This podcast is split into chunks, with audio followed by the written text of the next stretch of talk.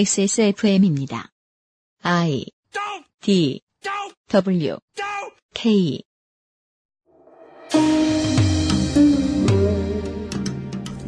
물뚝심송의 독재유산 답사기. 이렇게 하지 말아요? 괜찮아요. 그게, 그게 표준 모델이지 뭐. 네. 나에 빼고. 나이 빼고. 물뚝심송은 넣고. 네.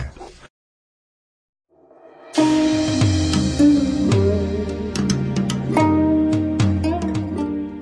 물뚝심송의 독재유산 답사기. 두 번째 시즌의 두 번째 이야기. 경치 좋은 방조제들을 구경하러 가보겠습니다. 2015년 5월 마지막 주말의 히스테리 사건 파일, 그것은 알기 싫답니다.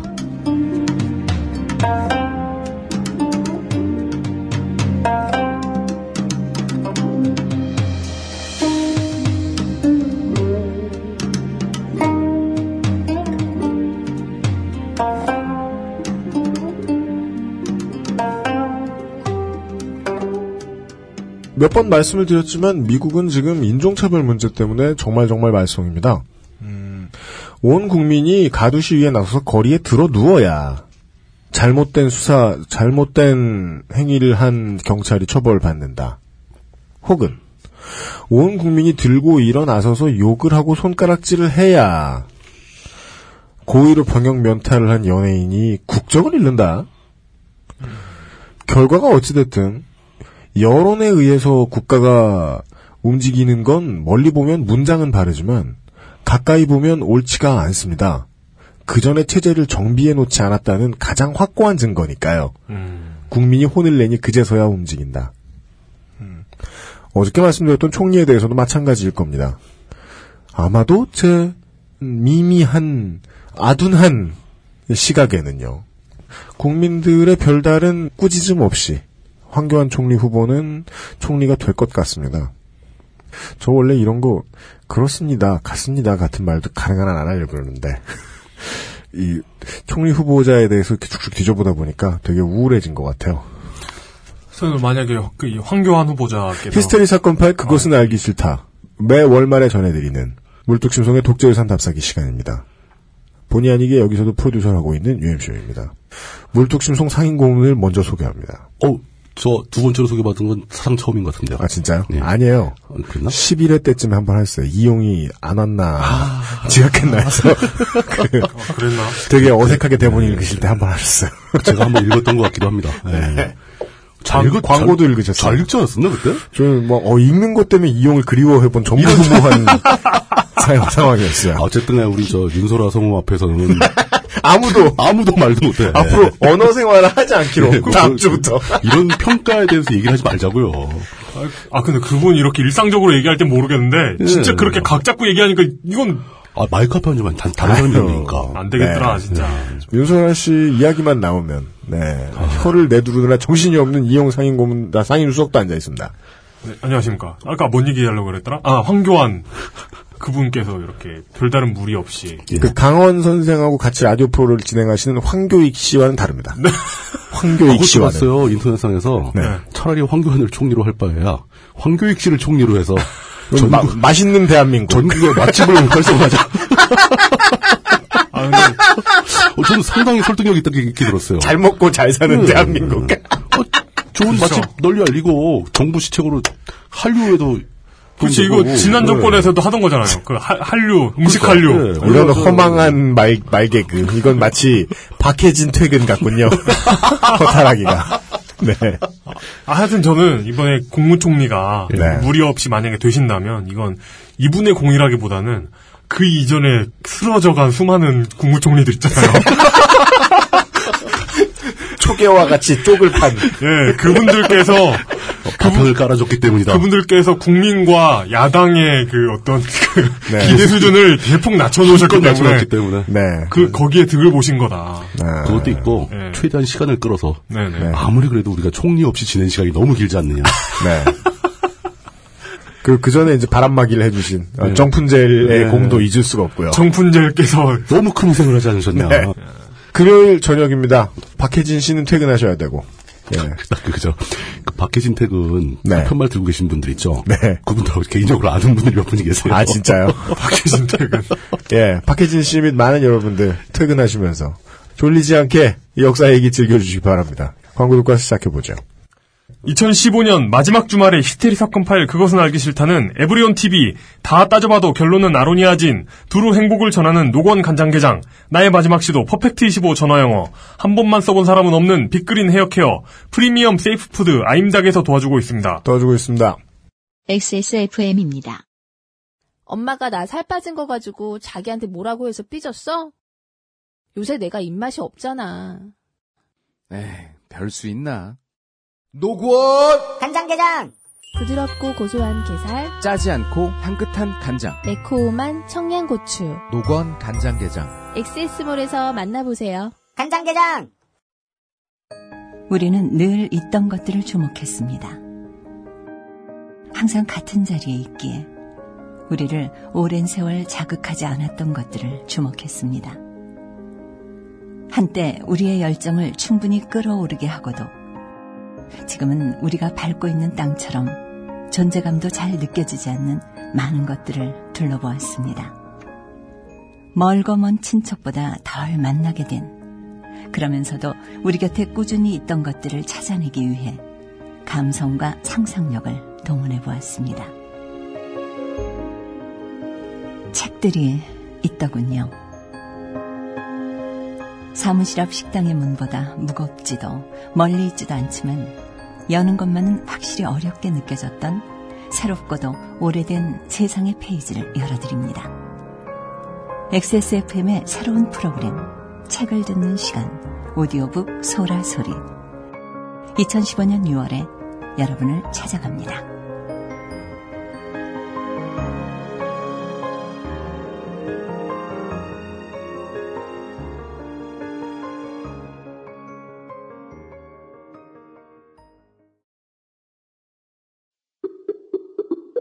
내 인생의 6개월이 그냥 날아가 버렸어. 한국인 가게에서 일했지. 퇴근하면 집에 그냥 있었지. 친구도 못 만나고.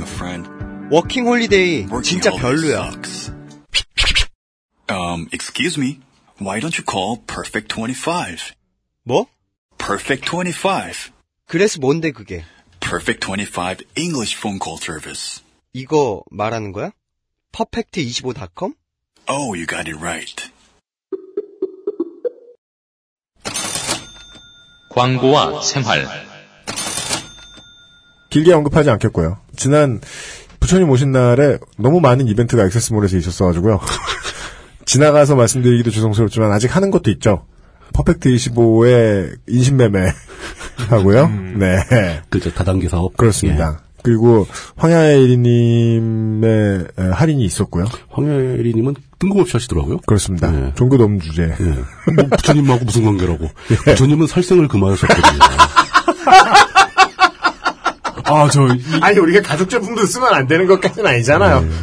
그 뭐지 그 EBS의 세계 문화기행 뭐 이런 거 있잖아요. 네. 거기 부탄편 있는데 예. 부탄은 불교 왕국이잖아요. 그렇죠. 래가지고 동물을 죽이면 안 된대요. 음. 나 진짜 그래가지고 동물을 잘 지내 동물들이 동물을 죽이면 안 돼가지고 동물을 인도로 끌고 가서 인도에서 도축해가지고 고기만 가져온대요. 그럼 거기서 먹는 빅맥들은 인도에서 죽은 어 친구예요. 그런 그런 거 없어요. 그런 거 부탄은 없고 빅맥이 없고. 아 빅맥 없어. 예. 그런 것도 없고 어. 그리고 또 되게 신기한 게 예. 소가 이렇게 고물 피해서 도망가다가 벼랑에서 떨어져 죽은 거예요. 자기가 키우던 소가. 음. 근데 다른 나라 같으면 막 되게 슬퍼할 거 아니에요. 그쵸. 근데 이분은 되게 좋아하시는 거예요. 드디어. 우후, 뭐 고기 먹는다 이러면서 아 그러면은 그 동물들이 네네. 사고로. 사고사 하시기 전까지는 네네네. 고기를 못 먹는다. 건드리는 거죠. 네. 네. 아 그거랑 비슷한 거는 우리나라 동남 해안에서 많이 있죠. 음, 고래를 잡는 것은 불법인데 네. 고래가 그물에 와서 걸려서 죽으면 음. 그래서 일부러 그물을 쳐놓고 살살 몰기도 합니다.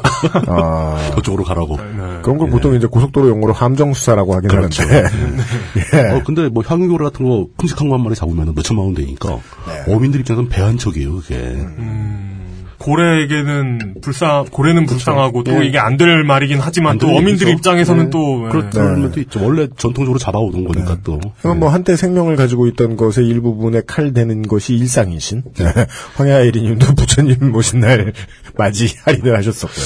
그 외에도 뭐 지나간 이벤트 말씀드리는 거 죄송스러우니까 현충일이든 아무 때나 좀 들어붙여 보면 아, 뭐 아뭐 아, 뭐. 음. 황혜리님은 현충일날 이벤트 하면 더 이상하잖아요. 왜요? 순국 소녀들의 고귀한 죽음을 기리는 자리에서 또 칼질 얘기가 나네. 황야인님은 아무 때도 뭔가 좀 다 이상하잖아요. 왠지 막 그 크리스마스 때 루돌프 가죽 지갑 뭐 이런 거 팔릴 것 같고 아무 때도 세일을 못하게 해야 되겠다. 아니, 뭐 총포류 잦은 신고 기간 이럴 때. 정확하게 총포 도검류. 예, 총포 도검류 잦은 신고 기간 때. 대, 1년에 가장 큰 세일을 하는 거죠. 네. 세관에 걸린 물건하고 네. 총포 도검류 신고기한에 작, 그 신고된 거 보면은 우리나라 완전히 무슨 판타지의 세계예요. 아, 그래요? 이 칼들이 장군이 진짜 무슨 그 얼음과 불의 노래에 나올 것 같은 칼도 막 있고 레벨 72칼들. 그왜 이렇게 무슨 마스타드 소드 뭐 이런 거 막 나오고 평소에는 예. 질질 끌고 다니 그 뭐냐 영국 곡이나 뭐 팔시발 이런 사람들이 들고 다니는 연락 큰 칼 어 그런 게 경찰서에 수북히 쌓여 있고 막 그러더라고요. 어 그런 거 그런 거 왜 갖고 있지? 야, 그거 날뛰고 경매하면 짱이겠다고. 그거 그거 어디서 만든 거지 그런 건? 어, 저는 요새 그런 칼을 볼 때마다 생각나는 게 있어요. 되게 날카롭게 잘 별이었잖아요. 어, 그럼요. 이게 그 손으로 하는 일도 하이테크라면 하이테크죠. 하이테크죠. 어. 야, 저런 걸 구리로 어떻게 잘 만들면 저런 칼 모양의 CPU 쿨러를 아따 시원하다. CPU 쿨러를 그 왕자의 게임에 나오는 그 쓰론의 형태로 우와. 좋겠다. 멋있겠다. 쫙 뻗어 있는 걸로. 예.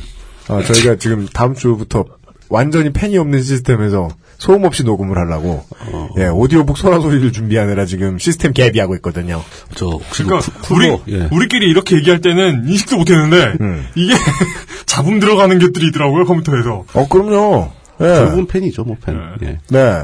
가끔씩 칭찬 아닌 칭찬을 들어요. 청취자분들이 함부로 칭찬을 못 하세요. 왜냐면 자기가 잘못 들은 걸 수도 있으니까. 음. 어, 왜 음질이 좋아진 것 같지? 내가 씨발 적응했나? 이러면서 자신의 귀가 썩었나 하고 이렇게 불쾌해 하시는 분들이 있는데 저희한테 칭찬 그냥 해주시면 됩니다. 잡음에 절어서. 열심히 수정하고 제 시간만 나면 계속 뭔가 바꾸고 있습니다. 네. 그러니까 진짜 좋아졌다고 생각했는데 네. 그 윤소라 성우께서 녹음을 하고 나니까 그 잡음이 또 거슬리는 거예요. 네, 맞아요. 또 워낙 진- 품질이 진- 좋아지니까. 진짜 신기하더라. 그러니까 진짜 음질의 끝은 네. 좋은 목소리. 어. 맞아. 맞아. 이것은 갭이 불가. 아, 어쩔 수 없어요. 맞아. 패션의 끝은 얼굴이듯이. 네, 그 우리는 진짜 불가능한 꿈은 꾸지 말자고요. 그냥. 네네네. 예. 네. 그러고 보면 그런 목소리도 피곤하긴 할 거예요. 그 싼 데서 녹음하면 티가 나잖아요. 비싼 거 써야 되잖아요. 돈 어. 벌고 있다고 그래서. 자, 아, 그저 음질 개비에는 뭐 노력만 들어가는 게 결코 아닙니다. 네네. 거금이 들어가고 있습니다.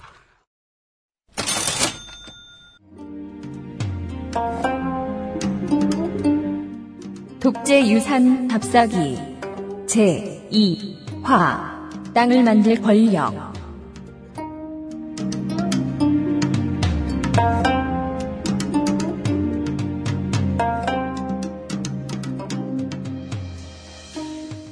독재 유산 답사기. 첫 시간에는 재미있지만 어, 이미 다 들었던 다 알고 있는 네. 식상하고 재미있는 박정희 연대기를. 원래 프리비어슬리 이렇게 해가지고 나오는 그죠? 예. 뭐 별 위기도 없고 그냥 우리가 알던 그 사람. 예. 일본군에서 열심히 활동하고. 어, 전쟁이 끝나니 네. 갑자기 네. 어느덧 광복군이 되어있는 그죠? 그 좌파로서 열심히 활동을 하고. 네. 예. 결혼을 두 번 하고. 공식적으로는 예. 잘 사신. 뭐 그 뭐가 문제입니까? 잘 사신. 네. 예. 박정희 전 대통령의 이야기를 짧게나마 알려드렸고. 첫 회를 참고를 하시면서 이번 회부터를 들어주시면 좋겠습니다. 이번 회부터 본격적으로 관광을 다닙니다. 발음을 정확하게 잘하셔야죠. 관광을 다닙니다. 네. 물뚝심송 역사의견 가십니다. 예. 이번 주에 스토리 준비해온 스토리를 이야기하기 전에 국민 TV에서 네. 물뚝심송의 독주산 답사기를 하다가 네. 맺혀지는 바람에 그렇죠. 매주 한 번씩 뵙다가 못 뵙게 된 아, 그동안 예. 아, 큰 고생해주신. 예, 아주 큰 고생하셨던 손병희 진행자이지만 본 직업은 가수잖아요. 네, 가수 손병희 씨께서. 예, 가수 손병희 씨께서 새로운 앨범을 내는데 네. 특이하게 6집, 7집 두 개를 같이 내셨대요. 그런 게 어딨어요. 그럼 그게 어느 게 6집이고 어느 게 그냥 7집이야? 육집이에요. 이런 건 그냥 그 2CD로 나오는 거 아니에요? 그냥 앨범 하나가 일단 다른 건 몰라도 이 설명 자체는 이런 간단한 설명을 덧붙일 수 있어요. 예. 괴변. 괴변. 아 이거 괴변? 어. 어쨌거나 뭐 한때 장시간 동안 같이 동고동락을 했던 사이에 그분의 앨범이 나왔다라는 소식 정도는 전해주고 싶어서 어 그렇습니다. 지난 시간에 예고해드린 대로 오, 이번에 이야기는 삽교호 방조제에서 시작됩니다. 음. 삽교 네. 예 삽교 이게 지난 시간에도 그 어원 얘기 한번 나왔었죠. 배들 아, 그렇습니다. 배가 들어오는데 아, 라는 네. 의미를- 어제 방송에서 네, 나왔죠? 어제 방송에 나왔죠. 네. 이렇게 잘못된 번역이 이 삽교도 마찬가지입니다. 아 그래요? 예, 이 삽교의 어원은 아직도 정설이 잡히지 않았어요. 네. 삽교가 결국은 이제 삽다리라는 우리말에서 나온 건데 그 다리 교자를 써서 삽교가 된 거죠. 네. 그럼 삽다리의 뜻이 뭐냐? 삽다리. 예, 한쪽에서는 삽다리가 자그마한 개천들이 많아서 그 자그마한 개천을 건널 때 삽 자루를 놓고 그걸 밟고 건너간다. 그 정도로 실개천들이 많다. 네. 해서 진짜 실제 삽과 그 삽을 다리로 쓴다라는 의미다. 라는 주장이 있었는데, 삽교는 그렇게 작은 개천이 아니에요. 그렇죠. 근데 예. 삽으로만 건널 수 있는 개천이 깊을 리가 없잖아요. 아, 그리고 그리고 그걸 못 뛰어넘기도 어렵고요. 삽이라는 말 자체가 그렇게 오래된 말이 아니에요. 그 원래 원래 가래잖아요. 예, 가래에 가깝죠. 어, 어, 어. 예, 예. 그 삽을 놓고 다니는 다리, 뭐 이거는 이미 한번 틀린 것 같고. 네. 두 번째로는 이제 그 삽교 축제위원회에서, 그 지역축제위원회에서 매번 축제를 하면서 섭다리를 만듭니다, 섭다리. 그 뭡니까? 섭다리는 예전에 이제 우리 미국인들이 인사하는 다리 아니에요, 지나가면서. 썹! 왔어. 썹- 썹다리. 뭐 섭.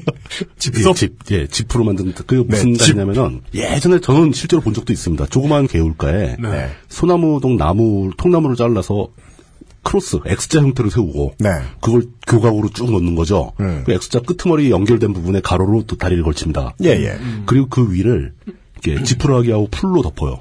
흙하고 풀로. 네. 그럼 좁은 길이 생깁니다. 그 위에. 그러겠죠. 그렇게 섭으로 만든 다리를 섭다리라고 불렀습니다. 음. 그 삽교 축제위원회에서는 그게 삽다리의 어원이라고 생각을 하고 있는 것 같아요. 음. 그 지금도 가끔 이제 적절한 곳을 골라서 기존에 다른 다리가 있다 하더라도 그 섭다리를 재현을 하고 네. 그 위로 지나다니는 뭐 행사 같은 걸 하고 그래요. 네. 근데 과연 그 섭다리에서 온 말일까? 라는 거에 반론을 하시는 분들이 또 계시더라고요. 네. 이거 뭐 어원 얘기를 길게 할 건 아닌데 삽다리의 다리가 네. 다리교가 아니라는 뜻이죠. 아니라는 주장입니다. 어, 삽교의 교가 다리가 아니다. 예, 그러니까 삽교는 이제 일제 때 한자로 붙인 이름이니까 빼고 예. 그 전에 원래 말이었던 삽다리의 다리가 어. 교각을 의미하는 게 아니라는 거죠. 들판을 의미한다. 음. 교가 들판이래요. 다리가 다리가 그러니까 다리가 들판이다. 예, 다리가 들 네. 삽들에서 오더라. 아. 예, 삽들이 삽들이 하다가 삽다리가 된 거다. 어. 그리고 그 삽도 사이라는 뜻에 원래 우리 말로 사이라는 뜻은 사치잖아요. 사 어, 사타구니 할 때도 사. 그렇죠. 예. 네. 고삿. 예, 삿들에서 온 말이다라고 주장하는 분들이 또 계십니다. 네. 이건 뭐냐면은 강물이 개울이 음. 두 개가 이렇게 합쳐지고 막 그러면 그 두 개의 개울 사이에 벌판이 크게 있을 때 네. 아, 메소포타미아다. 그런 순우리, 거죠. 예. 순우리말. 메소포타미아죠. 우리말로 메소포타미아야. 저는 이 개울 사이의 벌판이다라는 뜻에 훨씬 더 동의가 많이 갑니다. 그니까 그러니까 사, 삽다리 문명. 예. 지도를 보면은 네. 실제로 거기는 이 개천들이 그 하천들이 굉장히 많이 교차를 해요. 그렇습니다. 그 개천들 사이에 넓은 벌판이 존재합니다. 그 개천이 너무 많다 보니까 땅을 정비를 하다가 그 개천들도 무슨 미국 지도처럼 사각형으로 쭉쭉쭉쭉 나 예, 있잖아요. 깔끔하게 삽교호 만들죠. 쪽 예. 보면은 당진 쪽의 지도를 보면 그거는 이제 간척 이후에 매립 사업을 직각으로 막 하는 겁니다. 음. 그러니까요. 그, 그, 막 하천이 막 바뀌는 거죠 형태가. 예. 뭐 그런 음. 하천이 도로처럼 돼 있어요. 그런 아주 복잡한 기원을 가지는 지명을 가진 동네입니다. 아 우리 저 싱가포르 환타님이나 예. 홍콩 환타님이나 오키나와 환타님이 말씀하시듯이 지도를 펴놓고 보면 좋을 것 어, 같아요. 재밌을 것 같습니다. 네. 예. 당진군 혹은 아 그냥 삽교호만 치셔도 되겠다. 삽교호만 삽교호를 봐도- 검색하시고 지도를 봐주시면 이해가 그 빠를 것 같아요. 주변의 지형이 굉장히 복잡하죠. 네. 예. 어, 근데 요즘 강은 다시 구불구불해졌으면 어떡하지? 어. 안 그럴 거야, 안 그럴 거야. 예. 아, 상류는 다 구불구불합니다. 네. 예. 쭉쭉쭉 돼 있어요. 충남 그 서산 당진 쪽 이렇게 서해 쪽으로 튀어나온 부분이 있잖아요. 그렇죠. 네. 예. 이 부분하고 이제 접히는 경기도 쪽하고 접히는 부분. 그렇죠. 거기가 바로 네. 그 유명한 평택항이 있는 곳이고 네네. 평택항 주변에 있는 방조제 중에 하나입니다. 삽교 방조제는 충남 아산시 인주면 문방리에서 시작되고요. 반대쪽은 당진 신평면 운정리입니다.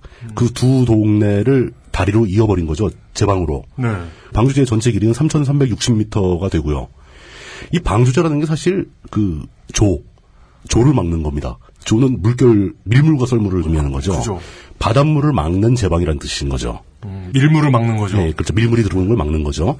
근데 그 방조제를 설치하게 되면 방조제 안쪽에는 기존에는 바닷물, 밀물이 들어오던 습지, 갯벌이었는데 방조제로 인해서 그 안에는 담수호가 형성이 됩니다. 네. 그 물기를 담에 꿀 수는 없으니까 네.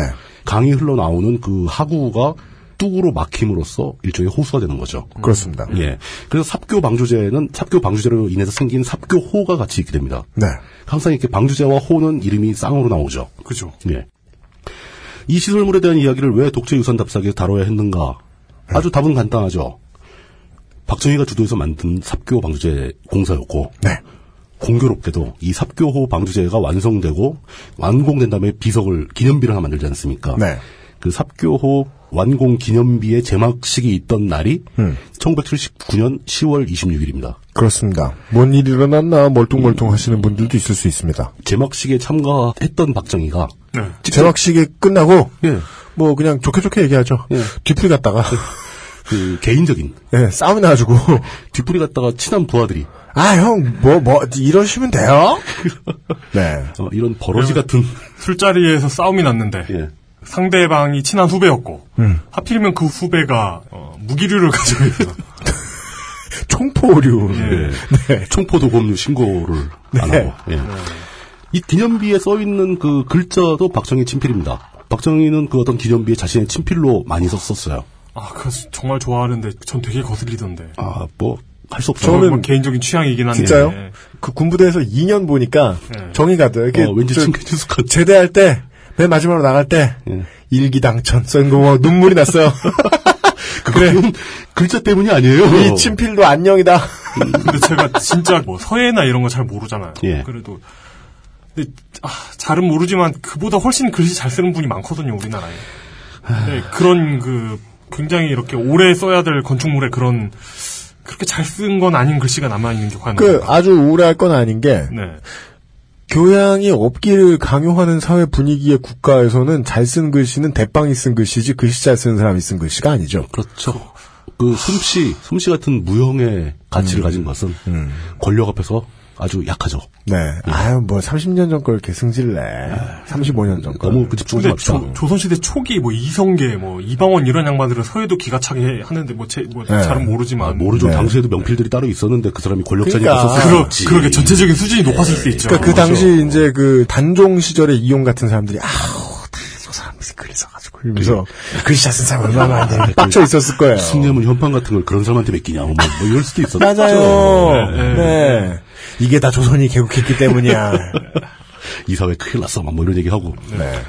어, 어쨌든 간에 친- 그 1979년 10월 26일 삽교호 완공 기념비 제막식을 하고 그날 저녁 밤중에 박정희는 부하의 총을 맞고 죽게 됩니다. 음. 그렇습니다. 굉장히 아이러니한 어떤 역사의 우연 같은데 알고 보면 그게 별로 아이러니하지도 않죠. 어차피 언젠가 죽는다면은 네. 죽는 그날 당일에도 뭔가는 일을 했을 거 아닙니까? 네. 그렇죠. 예, 그게 하필이면 그거라는 얘기죠. 네. 그렇지만 이제 이렇게 삽교 방조제와 박정희 관계는 단순한 우연만은 아닙니다. 왜냐, 삽교 방조제를 만드는 그런 종류의 간척 사업은 박정희 집권 18년 동안 굉장히 주력해서, 진짜 지상할 정도로 집착해서 강압적으로 진행을 했던 큰 사업 중에 하나이기 때문입니다. 어르신들에게는 가장 좋은 이미지로 남아 있는 사업. 가장 훌륭했던 중에 사업을 하나입니다. 기억하시는 분들이 굉장히 많습니다. 왜냐면 지금도 이렇게 얘기하는 도시 어른들은 동네에 깡패가 없어진 게 박정희 이후다. 아, 그렇죠. 라고 일관성을 붙여 기억하시고 농촌의 어른들은 천수답이 이렇게 줄어든 것이 박정희의 그렇죠. 뭐 탓이다라고 땜- 기억을 하신단 말이죠. 댐 많이 만들고 네. 뭐 이런 거 했었죠. 어, 어쨌든 간에 죽기 전에 마지막 작품이 삽교 방조제였다는 점. 음. 그리고 박정희 재임기간 동안 무수히 많은 간척 사업이 벌어졌었다는 점. 그리고 박정희 때 착공해서 그 이후에 완성된 것도 무지하게 많습니다. 네, 그 간척 사업은 굉장히 시간이 많이 걸리는 대형 토목이기 때문에 더 그렇죠. 예, 그렇다면 역설적으로 얘기해서 박정희 집권 기간 동안에 이렇게 수도 없이 많이 진행되었던 간척 사업의 특징을 살펴봄으로써 음. 박정희 정권, 즉 우리는 지금 아주 쉽게 독재 정권이라고 판단하는 박정희 정권의 특징을 역으로 유추해 볼 수도 있지 않겠느냐. 네. 라는 이야기를 하고 싶었던 거죠. 독재 2번 군부 1번 정권. 그렇죠. 네. 이제 방주제라면 어디에 얼마인지 한번 간략하게 한번 찾아보도록 하겠습니다. 네, 경기도에서 충남으로 이어지는 서해안에 방주제가 진짜 많습니다. 네. 그렇습니다. 예, 지도를 펼쳐놓고 보면 원래 우리나라 최초의 간척 사업이 강화도에서 벌어져요. 그 땅 끄트머리마다 예. 아, 이상한 뚝이 있어요. 상처에 붙여놓는 그 밴드 붙여놓는 것처럼 이렇게 예. 찍찍찍찍찍. 예. 쫄망쫄망하게. 네, 되게 많네요. 예, 근데 그런 거 다 치워버리고 그 밑으로 내려와서 이제 서해안 따라 남쪽으로 쭉 내려가면서 가장 먼저 만나게 되는 것은 안산에 있는 시화 방조제입니다. 아, 이거 한때 그 어떤 네. 말도 예. 많고 탈도 많았죠. 더러운 물의 어떤 그러니까 인류의 오묘한 지혜의 총본산. 대체 옛날의 상황을 이게 뭐 아유 가볼 필요도 없습니다. 사진으로라도 본 사람들은 이걸 어떻게 다시 그러니까 뭔가 생명이 있는 곳으로 만들어냈을까? 어, 뭐 지금 갈 길이 멉니다. 네. 시화 방조제를 지나가면 그 아래로 해안선을 따라 쭉 내려가다 보면 탄도 방조제가 있습니다. 탄도 방조제. 탄도 방조제는 사실 탄도호라는 건 없어요. 왜냐하면 시와호의 한쪽으로 삐죽 나가서 섬 뒤편으로 물길이 나 있는 것을 막은 거기 때문입니다. 그러니까 시와호를 다시 막 막아주는 방조제죠, 이것도. 그렇습니다. 이 탄도 방조제가 없었으면 시와호가 그대로 바다였던 거죠. 네. 아, 물론 지금은 시와호가 오염 문제로 인해서 관문을 개방하는 바람에 네. 시와호 안으로 바닷물이 들어오고 있습니다. 네.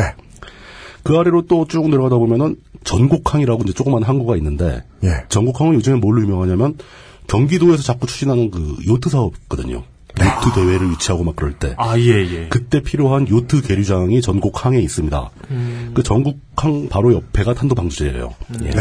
그리고 그 아래로 내려오면 이제 이건 좀 만들어진 지 별로 오래되지 않은 건데 궁평항 옆에 화옹 방조제라는 게 또 있습니다. 네.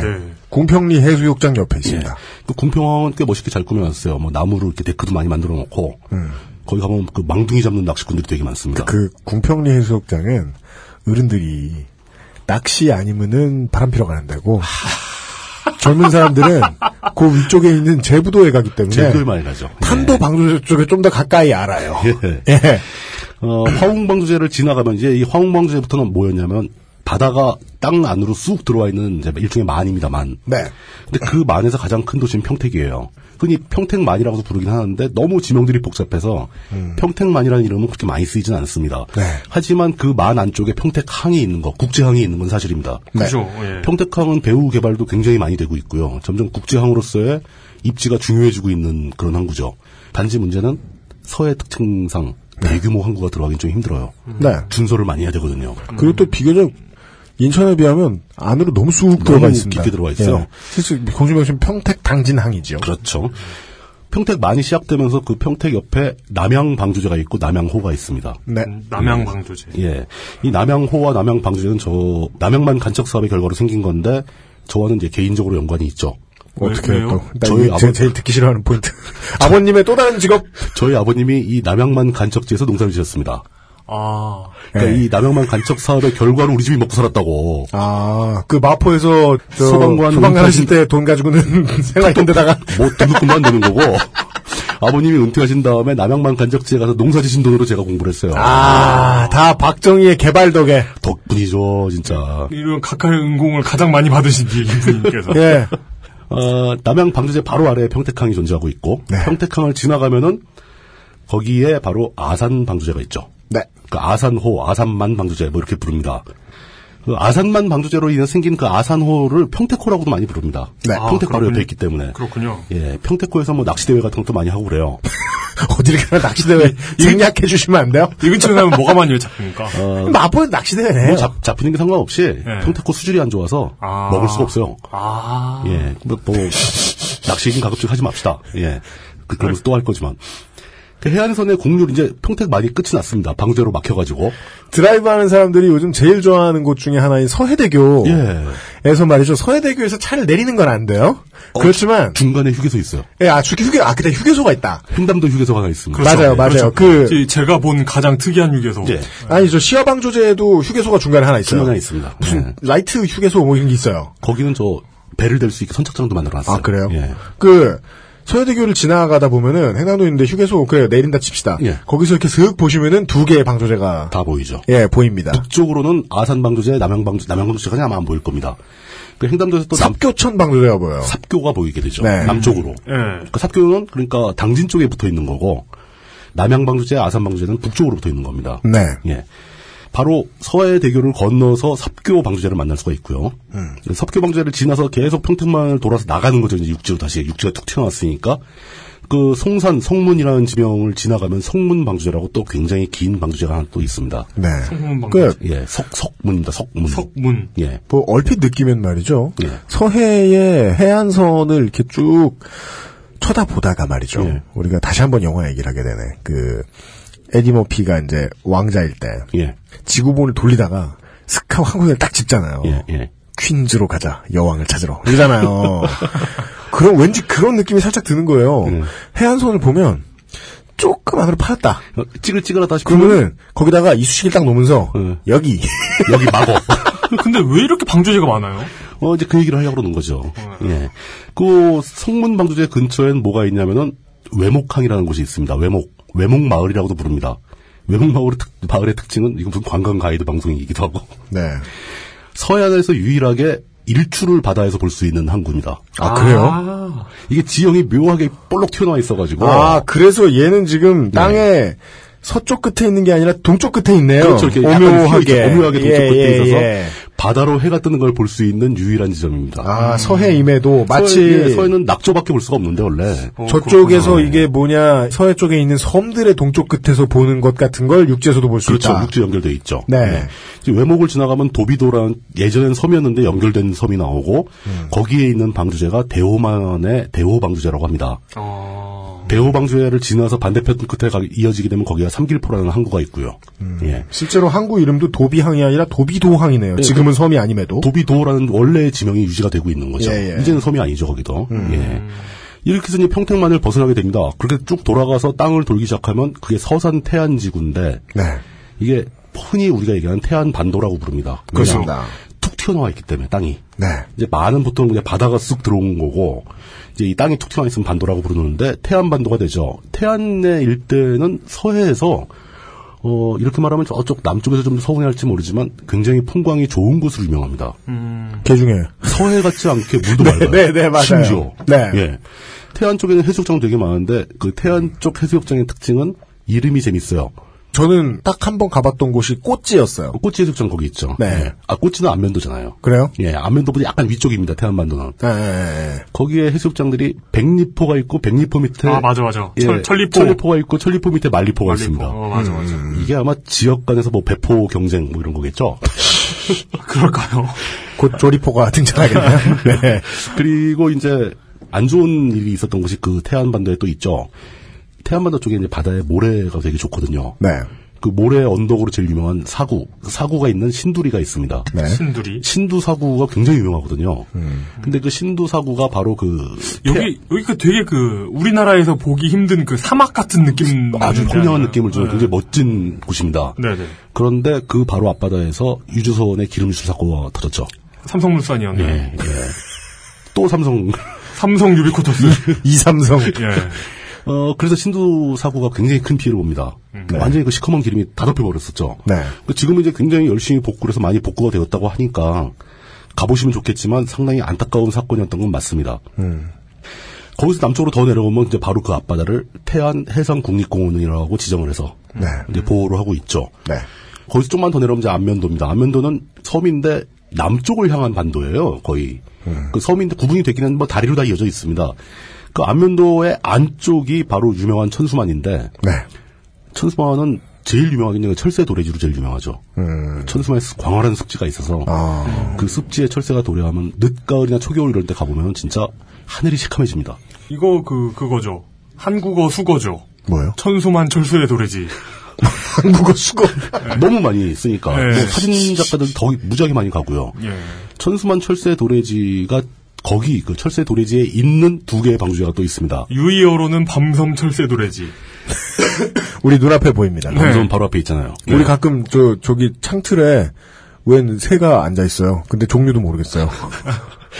천수만 철새 도래지 근처에는 방주제가 두 개가 있는데 이 사람들이 방주제를 하도 많이 만들다 보니까 지겨 이름 짓기 어려워서 내 이름이 지겨워졌어. 그래가지고 일방조제 이방조제가 됩니다. 서산 A 지구 방조제, 서산 B 지구 방조제가 됩니다. 가위바위보에서 진 쪽이 B가 된 것 같습니다. 어 그래서 저는 그 순서도 항상 헷갈려요. 거기 가면서도 여기가 A든가 B든가가 헷갈립니다. 동쪽이 A, 서쪽이 B네요. 예 그렇게 되어 있습니다. 네. 이쯤에서 뭐가 잡힙니까? 거기 방주제는 일단 민물이 되잖아요. 네네. 방주제 바깥이 바다고 네. 아, 서산에 A지구, B지구 여기가 배스가 되게 많습니다. 그 호가 이 막힘없이 아, 그걸 말해보지 말라고. 아, 그 궁금한데요. 왜 왜 물어보면 안 되는지 알아요? 왜요? 대답을 하잖아. 나 아무 생각 없이 대답을 한다니까. 빠짐없이 이게 보면은 저도 이해가 되는 게 하, 아, 다른 나라는 어떻게 간척 사업을 하는지 모르겠습니다만은 방조제를 안쪽에 이렇게 넓은 물길이 있는데다가 이건 물길이라고도 볼 수 없고요. 그냥 바다 덩어리가 있는데 바다가 쑥 들어있는 많이에요, 많이. 여기에다 방조제를 지어놨으면 이 호수 안에서는 베스가 많을 만하다. 막막한 정도가 뭐 아니죠. 엄- 어마어마한 거죠. 이 베스 잡기 대회 하겠어요. 그 방조제를 막자마자 무슨 일부터 하냐면은 방조제 안쪽에 갯벌이 굉장히 염도가 높지 않습니까? 그렇죠. 그 염분을 제거하는 제염 작업을 실시합니다. 아 해줘야 돼요. 그거 아, 그래야 그 땅을 쓰죠. 그- 농사를 짓건 뭘 하건. 제, 제가 그, 새만금에서 본 바로는 거기 물을 비운 다음에 빗물을 계속 맞추는 걸로 알고 있어요. 그 제일 간단한 방법이 그거죠. 최소한 방조제를 막았으니까 물을 계속 바깥으로 뽑아내는 거예요. 네네. 그럼 이제 물이 좁아들면서 비가 고일 거 아닙니까? 빗물이. 그죠. 그럼 이제 그렇게 되면 빗물 고이면 또 그물을 또 빼고 네. 그러니까 헹궈내는 거죠. 네네네. 자연적으로 헹궈내는 작업을 하게 됩니다. 아, 다 찌질하게 인공적으로 수고가 그거를 많이 들어가요. 한 10년 이상 해야 됩니다. 그렇겠죠. 예, 계속 물 내리면 채웠다가 빼고 채웠다가 빼고 근데 그 현장에 가보면, 예. 이렇게 말로 듣는 것보다 생각보다 더 이렇게 뭐라고 해야 되지? 좀 비참한 느낌이 듭니다. 왜냐면, 음. 거기 살고 있던 애들이 나와서 죽는데, 그 나와서 죽는 애들 수가 어마어마해요. 음. 그- 어마어마하죠. 조개 같은 거 다 폐사하고 왜냐 물이 바뀌니까. 아, 진짜 좀 그 매드맥스 느낌 나요. 아, 그걸 씻겨낸다는 건 다시 말하면 바다 어류들이 싹 다 죽을 때까지 작업을 한다. 그렇죠. 어, 걔들이 죽어야지 제염 어. 작업이 되는 거죠. 어패류 및 기타 이제 그리고 식물들도 완전히 절지동물들. 스킬이 바뀌죠. 그 바다 때문에 먹고 살던 다른 동물들, 그러니까. 식물들도 염분 있는 갯벌에 살던 식물들이 다 죽고 네. 담수에서 담수 주변의 습지에 자라는 식물로 교체가 되는 거죠. 종이. 그렇죠. 예, 그 기간이 약 10여 년에 걸쳐 서 진행이 되는데 근데 저 진짜 그 대단히 충격적으로 진행됩니다. 저는 그런 장면을 새만금에서 봤는데 예. 어, 생각보다 좀 어, 쇼크가 있더라고요. 무섭죠. 네. 예. 그리고 이제 서산 A지구, B지구 바로 옆에 홍성방조제가 또 있고요. 어, 지쳐서 그만 가겠습니다. 더 내려가자면 뭐 한도 끝도 없는데 가면 보령 방조제가 있고요. 예. 어. 남포, 부사.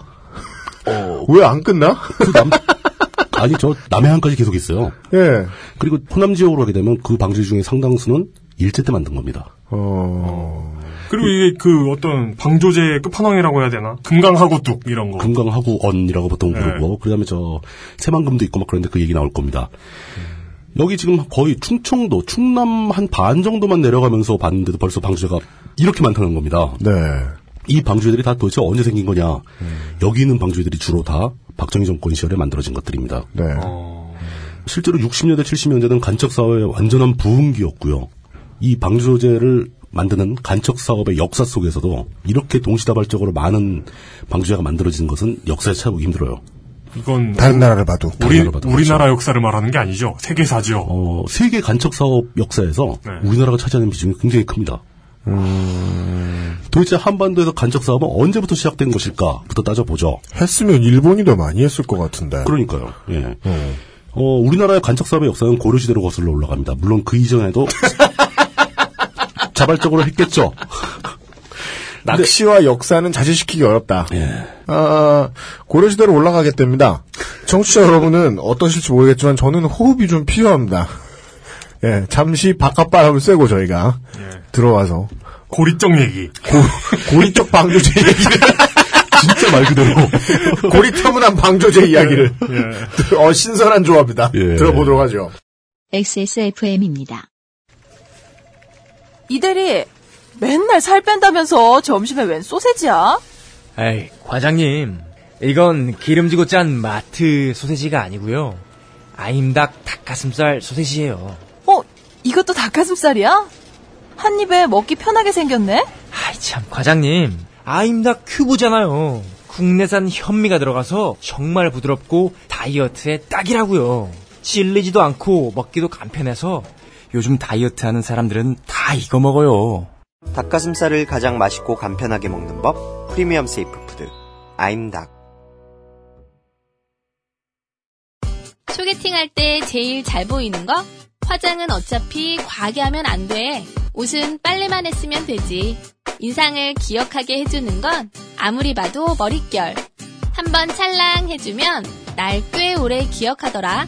빅그린 투쓰리 약산성 헤어팩. 빅 그린 설페이트 프리. 어머님이 게장은 좋으시다는데 짠 건 또 싫으시대. 어떡해. 그래? 노곤! 간장게장! 부드럽고 고소한 게살, 짜지 않고 향긋한 간장. 매콤한 청양고추, 노건 간장게장. XS몰에서 만나보세요. 간장게장! 돌아왔습니다. 뭐 세계사적으로 봐도 정말 많은 방조제. 다양한 형태의 간척 사업. 어, 다양한 형태의 간척 사업. 누구는 이것을 경제에 도움이 됐다. 긍정적으로 표현하시는 분들도 있을 텐데. 음, 어, 실제로 긍정적인 면도 많이 있었죠. 네, 그분들과도 대화를 해야 하기에 저희들은 어, 예. 그럼요. 예. 많다라는 정도만 말려드립니다. 아, 매우 많다. 네. 예. 결국 잠시 쉬기 전에 고리짝대 이야기로 아 그렇구나 맞다. 우리는 지금 고리타분한 방조제 이야기를 듣기로 했죠. 예. 기록에 의하면 고려 고종 22년. 네. 고종이라고 하는 걸로 봐서 원나라 침입 이전이군요. 어. 그렇죠. 1235년쯤입니다. 원나라 어, 침입 때예요. 음. 아직 그래가지고- 아직 뭐 천년도 안 된 얘기. 예, 천년이 안 됐죠. 네, 예. 어제처럼 생생한 이야기. 몽고군의 침입을 피하기 위해서 고려 왕실이 강화도로 도망간 적이 있습니다. 아유, 그때 빡셌죠. 예, 빡세게 도망갔는데 아, 뒤지는 줄 알았죠. 그때 같이, 도- 같이 도망가는 존나 거고. 살벌하더라고요. 어, 날씨도 안 도와주고. 아유, 하도 요즘 얘기를 하네. 네, 고리타분하지 않은. 이때를 배경으로 한 영화가 병난도 시장이에요. 감동의 눈물을 막 흘리고. 예, 뭐 요즘 예능에 많이 나오는 영화평론가께서 토 나온다고 했다가. 네. 병난도 때 겪어보기나 했느냐고. 예. 많은 어르신분들이 역정을 내셨죠. 그때 1235년에 몽고군의 침입을 막기 위해서 그 해상 방어 시설의 일종으로 강화도 해안에 방조제를 처음으로 특조합니다. 그렇습니다. 그때는 뭐 토지를 확보하거나 이런 이유가 아니라 아, 그냥 성이군요, 성. 예, 그 배 대기 힘들게. 예. 근데 알고 보니까 다리 형태로 만드는 바람에 더 배를 좋아. 대서 배를 대서 바로 다리 끼고 말 타고 막 어, 뭐 큰 효과는 받는지 안 받는지 정확하게 알 수 없습니다. 왜냐하면 북에서 내려왔거든요. 다 소용없었다. 그리고 농지 조성을 목적으로 한 최초의 간척 사업은 역시 같은 고종 때 고종 35년 1248년에 있었다고 합니다. 아 맛을 봤군요. 이게 길- 바다를 막으면 땅이 생긴다는 걸 깨달은 거죠. 네, 네. 예. 옛날엔 그런 식이 아니었을까요? 바다를 막아봤어. 예. 했더니 옛날엔 잡아야 됐던 것들이 죽어서 올라와. 배불리 한 10년 먹다가 이제는 농사를 지어볼까? 아, 시체를 어떻게 10년을 먹어요? 그렇구나. 안 되는구나. 금방 떨어지지. 아, 네. 그 예. 한철. 네, 죄송합니다. 전철. 죄송합니다. 예. 그 1248년이 공식적으로 이 한반도에서 벌어진 최초의 간척 사업으로 기록돼 있습니다. 어, 그러니까 역사에 남을 정도로 어떤 국책 사업이었던 어, 그 거네요. 간척 사업이었던 거죠. 예측해 보면 간척 사업은 역사에 남지 않을 가능성이 거의 없을 것 같아요. 어, 규모가 워낙 무조건 크니까. 국책 사업일 것이고 무조건 자랑하려고 만든 사업이었을 테니까요. 어, 지형에 따라서는 아주 소규모 간척도 있었던 걸로 보입니다. 아, 아주 갯벌이 쏙 들어와 있는데 요만큼만 막으면 돼. 뭐 그런 거. 음. 그냥 뭐 이렇게 네. 상습 침수지의 지역 어르신들이 그렇죠. 동네 사람들이 힘을 아이 합쳐서. 지긋지긋해서 저 실개천을 못 봐주겠다. 막아버리자. 막아불자. 예. 뭐 그럴 수도 있었다고 보는 거죠. 예, 세계적으로 보면 이제 네덜란드 간척 사업의 제왕이죠. 네, 네덜란드는 뭐 전국이 거의 막그 상당히 높은 비율의 국토가 해수면보다 높이가 낮습니다. 네, 그렇죠. 제방으로 막혀 있고 그 안에 자꾸 상습적으로 침수되는 지역의 물을 풍차로 퍼냈던 거죠. 네, 그래서 네덜란드에 이렇게 풍차가 많았다. 뭐 요즘엔 물론 다 펌프로 퍼내고 있습니다. 그렇습니다. 예. 설마. 네. 어, 일본은 우리보다 살짝 늦은 1284년, 그러니까 48년과 84년이니까 한 40년 정도 뒤에 네. 최초의 간척 사업이 있었다고 합니다. 확실한 것은 일본도 인정을 하는 내용입니다. 우리가 한반도 지형, 특히 서남해안 지형이 네덜란드나 일본에 비해서 훨씬 더 간척 사업이 용이한 지형이라고 합니다. 그러겠죠. 아, 뭐, 네. 이해는 돼요. 예, 일단 리아스식 해안이라는 거 복잡한 해안이 있고 그 해안에서도 안으로 들어간 다음에 갑자기 또 바다가 넓어지고 막. 네. 뭐 그러니까, 예. 많이 요- 오묘하게 생겼다. 아주 조금만 막아도 굉장히 넓은 토지를 확보할 수 있는 지형이 되게 많다는 얘기죠. 조수 간만에 자가 크다. 네. 그것도 크고 경사가 완만하고 갯벌이 폭넓게 발전돼 있고요. 제가 미처 몰랐던 것 중에 하나인데 이번에 이제 조사하면서 알게 된 내용이 일본이나 네덜란드에 비해서 우리가 특정한 시기에 해수면이 상승하는 폭이 적다고 합니다. 이게 뭐냐면 쉽게 얘기해서 태풍이라도 불었을 때 바닷물이 수면이 확 올라가면서 넘쳐 넘어 들어올 수 있는 높이 그러니까 그걸 몇 년 기준으로 막아서 못 넘치게 해야 될 거 아닙니까?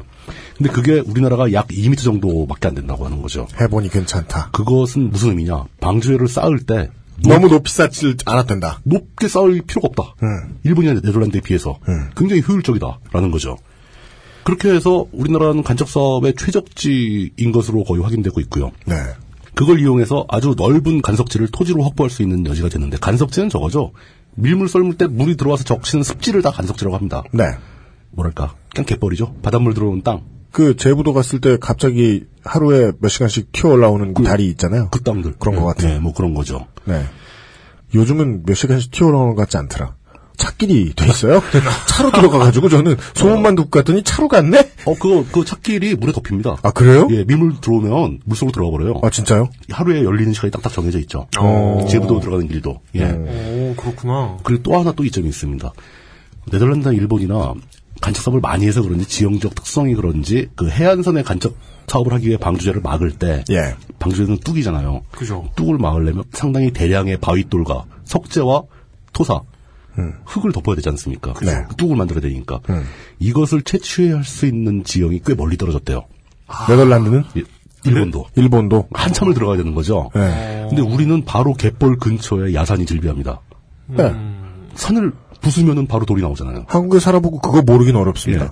그냥 바닷가 마을에도 야산 하나씩은 다 있지 않습니까, 우리는? 저 언제나 이렇게 그 부산항에서 예. 부산항하고 터미널하고 저 그래서 KTX역하고 붙어 있잖아요. 예, 예. 그래서 KTX 타기 전에 담배 피려고 이렇게 나갈 때 보면은 예. 이쪽을 보면 바다, 뒤집어 보면 산. 바로 산이죠. 코앞에가 네. 산이죠. 네. 그리고 그 산 중에 상당수는 이렇게 돌을 깨고 있어요. 아 옛날엔 그래. 고리적엔 네. 그랬다. 그 항구 만들 때는 돌을 깨야 되니까 일단. 예. 부안 이런 데 가면 음. 아, 극명합니다. 아, 음. 아, 산을 한 게 없어버리고 막 그러잖아요. 네. 예. 뒤쪽은 완전 산인데 음. 예. 앞쪽은 새만금이죠. 저도 상관없는 거 그거 궁금했었는데 해운대하고 예. 광안리에 이맘때쯤 되면 모래 채워요. 모래 무지하게 갖다 뿌리죠. 어. 이거 어디서 가져올까? 근데 멀리서 가져오진 않을 거 아니야 비용상. 4대 강사업에서 나온 모래 아닐까요? 어, 하여간 뭐 요즘이야 이제 뭐 쓸 거다 써가지고 없는지 모르겠는데 아, 예전에 그게 그게 해수욕장 모래가 쓸려나 가서 그렇게 하고 네. 있어요. 어. 그게 지형이 변화하고 조류가 바뀌면서 네네. 그러니까 해수욕장 지형은 조류의 특성상 모래가 쌓이는 곳이어야 되는데 네네. 그 조류가 바뀌고 시설물이 많이 늘다 보니까 음, 네. 그렇더라고요. 예. 모래를 쓸고 나가는 이런 지형이 돼버리면 해수욕장을 없애야 정상인데 음. 워낙 거기에 이제 상업적 목적이 많이 결부되다 보니까 네 상인연합회 또 지자체에서 돈을 내가지고 모래를 그렇습니다. 갖다 퍼붓죠. 맞아요. 해운대 해수욕장의 모래는 해운대산 모래는 거의 없습니다 이제. 예. 그래서 이제 조금 지나면은 이제 겨울 되면 다시 싹 없어져 있고. 예. 하지만 70년대에는 예. 예. 아, 뒷산을 깨다가 간편하게 뒷산을 부셔다가 예. 어 그리고 거기서 쓸려나온 모래가 네. 엉뚱한 전혀 엉뚱한 다른 곳에 가서 막 쌓이기도 합니다. 그렇죠. 예, 그럼 거기 새로운 형태의 해수욕장이 생길 수도 있는 거고. 그럴 수 있죠. 그럴 수 있죠. 아, 예. 예. 그 조류의 변화는 아주 미묘합니다. 예. 그리고 또 하나는 어쩌면 이 간척 사업의 목적에 부합하는 거기 때문에 가장 중요한 환경일지도 모르겠습니다. 뭐죠? 네덜란드도 그렇고 일본도 그렇고 우리도 그렇고 네. 토지를 원하는 수요가 많다는 겁니다. 아 당연합니다. 예. 토지가 빈 땅이 많고 막 널널하면은 간척 사업 할 필요가 없죠. 땅 싫다는 사람은 없습니다. 예. 근데 우리는 땅이 부족한 거예요. 새만금을 왜 철석같이 밀어붙였느냐? 그러니까요. 토지가 네. 생긴다. 이 목적이 제일 컸던 거죠. 그래서 고려 시대를 지나서 조선 시대에서도 간척 사업이 부분 부분적으로 많이 진행된 이유가 결국은 그 지주들의 입장에 부합하게 예. 사람들을 동원할 수 있는 재력이 있는 사람이 나서서 간척을 시도합니다. 음. 방조제를 쌓고 거기서 생긴 땅으로 더욱더 부자가 되고 거기에 투입되는 노동력에 대가를 지불하고 뭐 이런 식의 사업이 간헐적으로 이어지는 거죠. 음. 예. 하지만 조선 시대에 뭐 이렇게 정부가 직접 나서 가지고 간척 사업을 장려하거나 이런 적은 없었던 거예요. 음. 그렇습니까? 예, 개별적으로 진행됐던 거죠. 대신 조선 시대에는 이제 저수지, 저수지? 저수지 댐을 많이 만들려고 했죠. 왜냐하면 농지에 물을 공급하기 위해서. 그렇습니다. 그 최근에는 아 이제- 그렇죠. 이양법이 도입되죠. 그렇죠. 최근에는 이 간척지를 간척 사업을 해서 방수제를 만들고 담수호를 만들면 예. 농업 용수와 공업 용수를 대량으로 공급할 수 있기 때문에 물을 채우고 있으니까 네. 이제 그것도 굉장히 많이 목적으로 홍보가 되는데 요즘은 그 농업 용수를 거기서 끌어올릴 필요가 없을 정도예요. 뭐 관계 시설이 너무 잘 돼 있고 당연합니다. 그리고 공업 용수도 마찬가지죠. 네.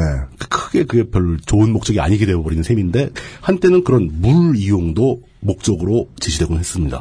예. 어, 그러다 이제 조선시대가 끝나면서 일제시대가 되면서 우리나라는 본격적으로 간척 사업의 1차 중흥기가 도래합니다. 그렇죠. 사실 거기 모여 있는 물을 이제 유용한 게 아니다라는 교훈을 전 국민에게 각인시킨 건 시화호. 시화호죠. 예. 예. 아, 뭐, 하고 물이 다 썩어버렸으니까. 예. 공업용수로 쓰기 힘들 정도 수준으로 썩어버렸으니까. 네. 어, 일제시대에 들어가면서 일본 사람들이 우리나라에 와서 보니 간척 사업의 황금의 땅이다. 음. 간척 사업 할 때가 너무나 많다. 음. 그래서 일본 사람들은 우리나라에서 간척 사업을 대규모로 시작을 하죠. 네. 그 사람들에게 가장 유리했던 조건 중에 하나는 여태까지 얘기한 거 빼고 유리했던 조건 중에 하나는 바로 낮은 인건비였습니다. 네. 음, 네. 예. 조선 총독부는 그 간척 사업을 할 수 있는 법적인 기반을 바로바로 만들어주고 뭐 시행령을 공표를 하고 예. 뭐 수리조합법, 뭐 공유수면 매립법 뭐 이런 걸 다 만들어줍니다. 예. 음. 어, 네. 그 일본의 자본가들이 들어와서 자본을 투입해서 간척 사업을 할 수 있는 천혜의 환경이 된 거죠. 예. 네. 간척 사업이 당시만 해도 이제 중장비가 별로 없기 때문에 음. 대부분 인력에 의한 간척 사업을 합니다. 참 인류는 위대. 아 위대하죠. 그 사람이 가서 바위를 깨고 산에 올라가서 그 깬 바위를 등짐 저어서 하나씩 들고 가는 거예요. 예. 그 조금 발전하면 그 제방 위에다가 레일을 놓죠. 네. 그래서 이게 미는 쇠 같은 차 음. 그거에다 돌을 담아서 가서 쏟아붓는 거예요 바다에. 네. 그 제방을 1m, 1m, 1m 이렇게 늘려가는 거죠. 네. 그 사업을 주로 겨울에 합니다. 겨울에요. 예. 왜 같은 게 추운 겨울에 그걸 하느냐? 여기에 투입될 인력이 다 소장농들이었거든요. 아, 노한기에 하는구나. 예, 농공기엔 농사를 지어야 되는 사람들인 거예요. 그러니까 농한기 할 일 없으니까 이제 그 사람들을 불러다 일을 시키면서 뭐 임금, 노동력에 대한 인건비를 제대로 지급했는가. 이들은 이 사람들에게 새로운 권리를 약속하거나 보장하는 거죠. 간척 사업이 완성돼서 땅 좀 주마. 논이 생기면 논 좀 주마. 음. 이건 굉장히 양심적인 사람이고 어떤 단체나 사업체에서는 소작권을 주마. 음. 땅을 줄 수는 없고 너희들이 땅 살 돈도 없지 않냐. 네.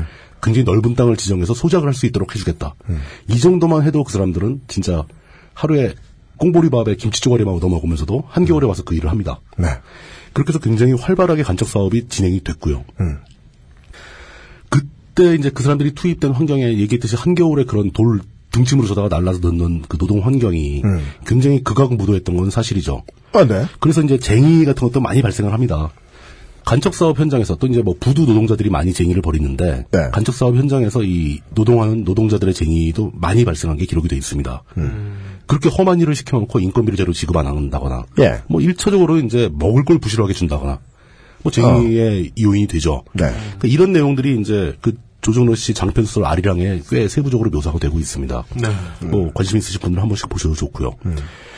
일제 총독부가 이 간척 사업을 위해서 만들어준 그 환경이 1911년에 조선 수리조합령이라는 게 공포가 되고요. 조선 수리 조합령. 예. 그 수리조합령이라는 건 이제 물을 관리할 수 있는 무슨 조합 같은 걸 만드는 거겠죠.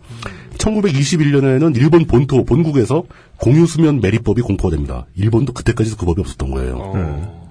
23년엔 바로 조선 공유수면 매립, 매립법이 아니고 그냥 이건 령이죠, 령. 그러니까 법에 대한 시행령. 음. 네네. 아, 그게 23년도에 조선당에도 공표가 됩니다. 활발하게 진행되기 시작된 건 100년이도 안 됐군요. 그렇죠. 네. 예. 예. 그러니까 이런 법적 근거가 있고 막 그러다 보니까 자본이 대거 투입되고 노동력이 들어와서 간척 사업이 동시다발적으로 벌어지는 거죠. 일본 자본의 예. 농한기의 조선의 농민들. 그리고 이것을 본 조선의 대지주 자본가들 음. 이 사람들도 결코 손 놓고 있지 않았습니다. 이 사람들도 간척 사업에 뛰어듭니다. 호남 땅에 특히 대규모 지주들이 많았기 때문에 음. 네. 일본 사람들이 하는 거 보니 저게 도움이 된다는 걸 알았거든요. 네.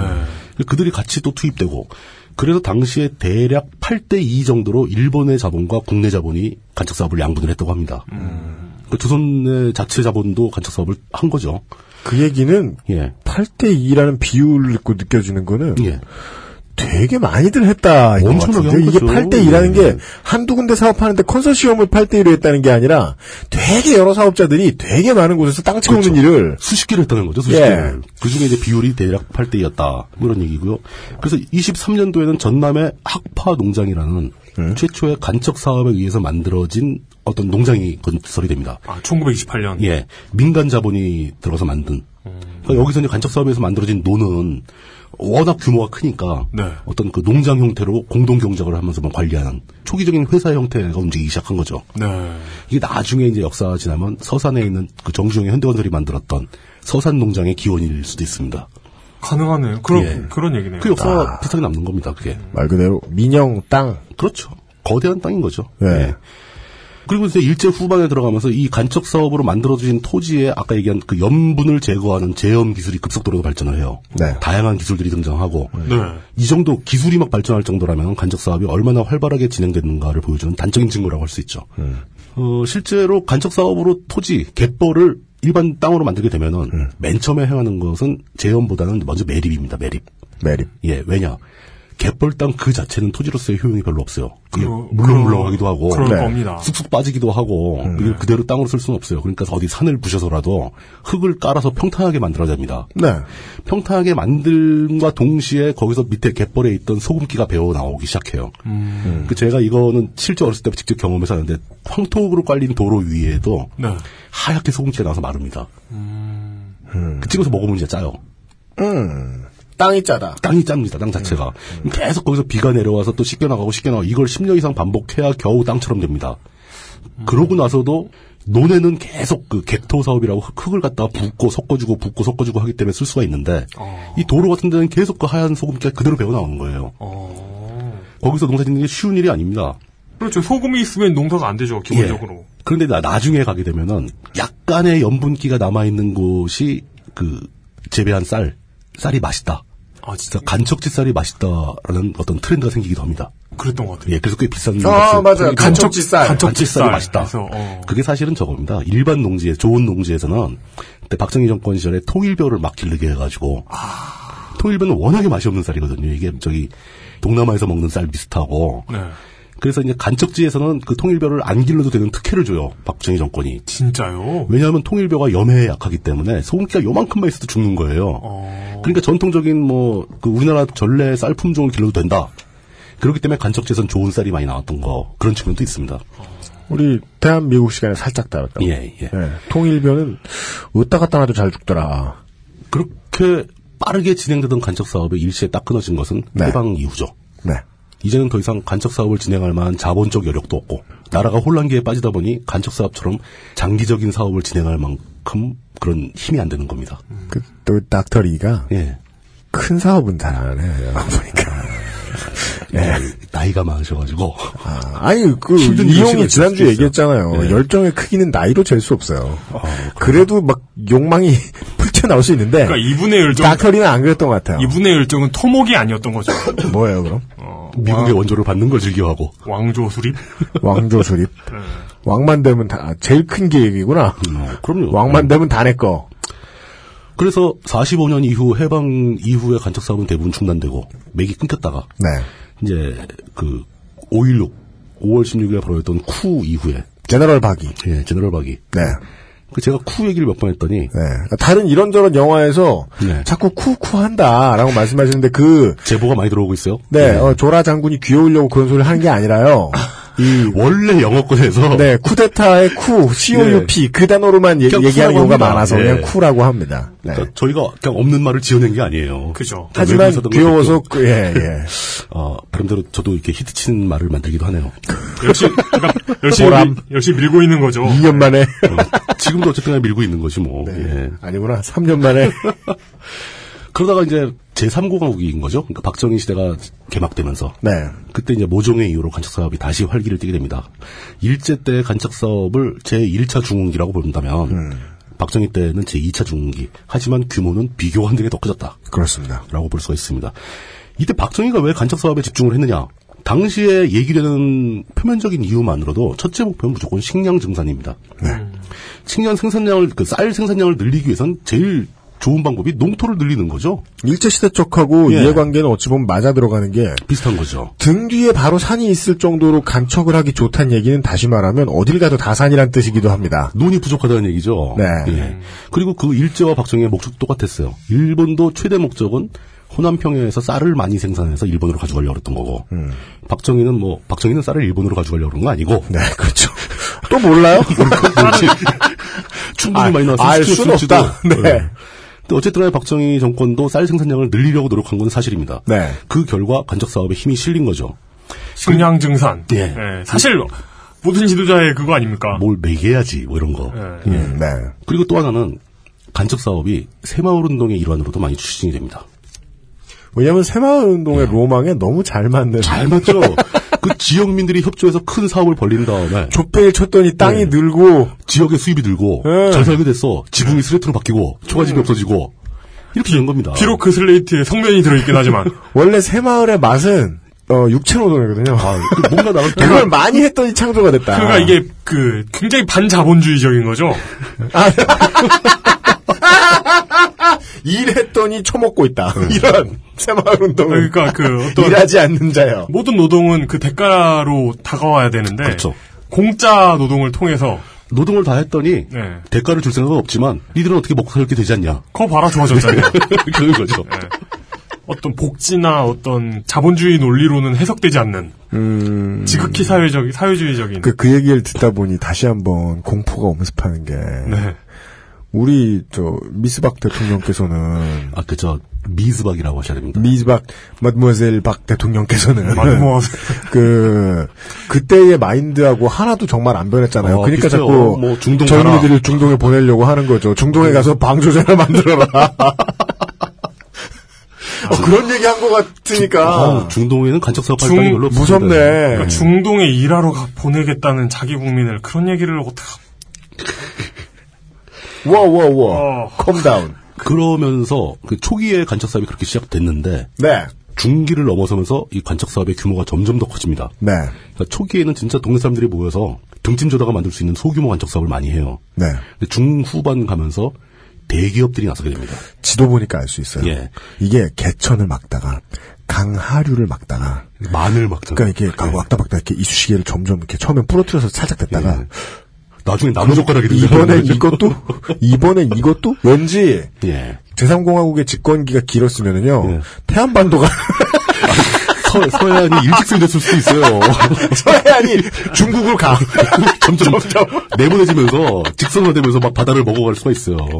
그래서 한 서해를 반쯤 먹으면 네덜란드처럼 되는 거죠. 우리가. 아, 근데 실, 실제로, 근데 실제로 저 어렸을 때 선생님들이 진짜 그런 얘기 많이 네. 했는데. 어, 바다를 다 어, 그래. 메우자, 뭐 이런 얘기. 네. 태안선이 직선이 될 수도 있다. 북한에 그런 비해 거. 비대해져가지고 툭 튀어나와가지고.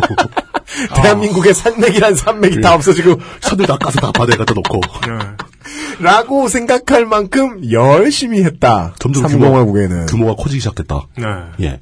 그런 식으로 늘어나는데 거기서 바로 중요한 포인트가 있죠. 이게 초반에는 새마을운동 같은 소규모 지역 사업에서 출발하다가 이제 중후장대한 대규모 토목 사업으로 변전환되게 됩니다. 여기에는 거대한 자본이 투입되기 시작하죠. 물론 그 간척 사업의 성과도 자본에게 귀속됩니다. 네. 이것을 단적으로 보여주는 일화가 이제 박정희가 죽은 직후에 네. 그 박정희 정권 시대가 끝난 직후인 80년대 초반에 있었던 일이긴 하지만 이제는 그 아까 얘기했던 서산 A지구 B지구 이거를 작업할 때 발생했던 일입니다. 네. 음. 간척사업의 규모가 너무 커진 거예요. 그러다 보니까 방주제가 길이가 점점 길어집니다. 그럼 방주제를 양쪽 땅에서부터 이렇게 만들어 나오기 시작해서 가운데서 딱 달라붙어야 되거든요. 그렇죠. 그럼 방주제가 이렇게 점점 거의 닿기 직전쯤 가면은 여기 밀물 썰물 때 바닷물이 들고 나고 하는데 네. 이게 뭐 물리학적인 얘기로 하자면 베르누이 정리입니다. 유체가 흐르는데 흐르는 면이 좁아지잖아요. 그럼 유체의 속도가 빨라집니다. 그렇습니다. 방주제가 거의 붙을 때쯤 돼서 길목이 작아질수록 병목 현상이 병목 현상이 생기면서 물이 어마어마한 속도로 흐릅니다. 그렇죠. 작업이 끝나가면 끝나갈수록 난이도가 극악으로 올라가. 급성장하게 되는 거죠. 이제 여기에서 만약에 그, 시련은 네. 있어도 실패는 없다를 읽으신 분들이라면. 뭔지 아실 스포, 겁니다. 네. 스포일러. 아, 근데 실제로 예. 그 서산 A지구, B지구는 너무 넓어요. 예. 방주의 길이도 길고. 네. 그러다 보니까 진짜 톤 단위의 바위돌을 집어넣어도 네. 조류에 떠내려가는 겁니다. 그 방주제가 늘어나질 않는 거예요. 음. 흙을 집어넣으면 쓸려나가고 집어넣으면 쓸려나가고. 그렇죠. 그래서 이걸 어찌해야 될까 어찌해야 될까 그 전 세계에서 이걸 막을 수 있는 방법은 없다고 생각을 했던 거죠. 음. 그러니까 무리한 계획이었던 겁니다. 근데 여기서 정수영이 기발한 아이디어를 내죠. 뭐죠? 망가진 유조선. 유조선 길이가 꽤 길지 않습니까? 그 유조선을 거기까지 끌고 와가지고 유조선 기름 탱크에 물을 다 채운 다음에 가라앉히는 거예요. 네. 그러면 그때가 하필 이제 밀물 때였으면은 바닷물이 방주제 안쪽으로 이렇게 그 좁은 틈으로 몰려 들어갈 거 아닙니까? 그죠. 그 힘이 유선을 밀고 가서 방주제 양쪽에 턱 걸치게 되는 거죠. 그렇습니다. 그럼 걸치면 갑자기 물이 탁 죽을 거 아닙니까? 네. 그죠. 그때 재빠르게 흙을 덮어버리는 거예요. 이 상인 정주영 전기에 최고의 상업적인 소스가 가득한 히트죠, 히트한 네. 아이템. 네, 히트한 아이템. 이게 세계적으로 꽤 화제가 됩니다. 유조선 물막이 공법이라고 합니다. 이름도 붙습니다. 예. 그래서 이제 다른 나라에서 주로 이제 간척 사업 많이 하는 회사들이 현대에 자문도 구하고 와서 보기도 하고 네. 뭐 이랬다고 합니다. 그러니까 이런 게 필요할 정도로 간척 사업의 규모가 커졌던 거예요. 그렇습니다. 그전에는 이런 거 필요 없이 등짐조다가 자갈 좀 넣으면 막히는, 막히는 바다만 막았는데 가라앉히기용 예. 초대형 배란이. 그러니까 이건 뭐 상상을 초월하는 일이었죠. 네. 이런 정도 규모의 방주제 공사는 그전에는 진짜 미친 짓이었을 겁니다. 저건 안 되는 일이다. 그렇겠죠. 근데 그것까지 해야 할 정도로 규모가 큰 방주제 사업, 간척 사업을 하게 된 거죠, 이젠. 작은 데는 할 만한 데는 다 했다는 얘기입니다, 이쯤 되면. 전 진짜 무서운데. 박근혜 정부에서 이제 섬진강 건들잖아요. 5대강 사업. 그러니까 양심적이라고 생각할 거예요. 야, 어맹부의 4분의 1만 해먹는다. 25%만 더 붙이자. 근데 진짜 와 만약에 우리나라에서 막 두 번 세 번 대통령 되고 이럴 수 있었으면 나는 왜 자꾸 태안반도를 막을 것 같지? 태안반도를 땅에 붙일 것 같지? 뭐, 모릅니다. 제가 태안반도에서 중국까지 다리를 놓을지도 몰라요. 영해를 다 메우려고. 뭐그 그거 얘기도 나오고. 예. 영, 영해께서 이렇게 점점점 규모가 영, 영해께서 영해를. 아 저질이다. 네, 죄송합니다. 그런 거 하지 맙시다. 예. 이러다 보니까 방조제를 더 이상 할 데가 없다. 네. 그래서 나온 게 새만금입니다. 그렇습니다. 새만금은 무슨 만을 막은 게 아니에요. 네. 아예 육지에서 섬까지 막고 또 섬에서 육지까지 막고 그래서 바다를 그냥 땅 따먹게 할수 이만큼을 막아버린 거예요. 당시에 이제 야당 하나당 의원들은요 어, 나라를 만들 셈이다. 또 어지러우면 나라가 들어갈 만한 땅이 생겨요. 금열반대 나라를 만들 생각이냐고 이러면서 어, 세계적으로도 손에 꼽힐 정도의 규모입니다. 네. 새만금은. 네. 그런데 문제는 이제 간척 사업의 그 목적성을 좀 상실해가는 증상이 나타나요. 목적성을 상실해요. 예, 예전에는 간척 사업의 첫 최대 목적이 땅을 만드는 거였잖아요. 근데 간척 사업을 대규모로 하다 보니까 이제 대규모로 하는 거에 맞들려서 간척 사업의 결과로 생긴 땅이 소비가 안 되고 있는데도 불구하고 간척 사업을 더 큰 걸 하는 거죠.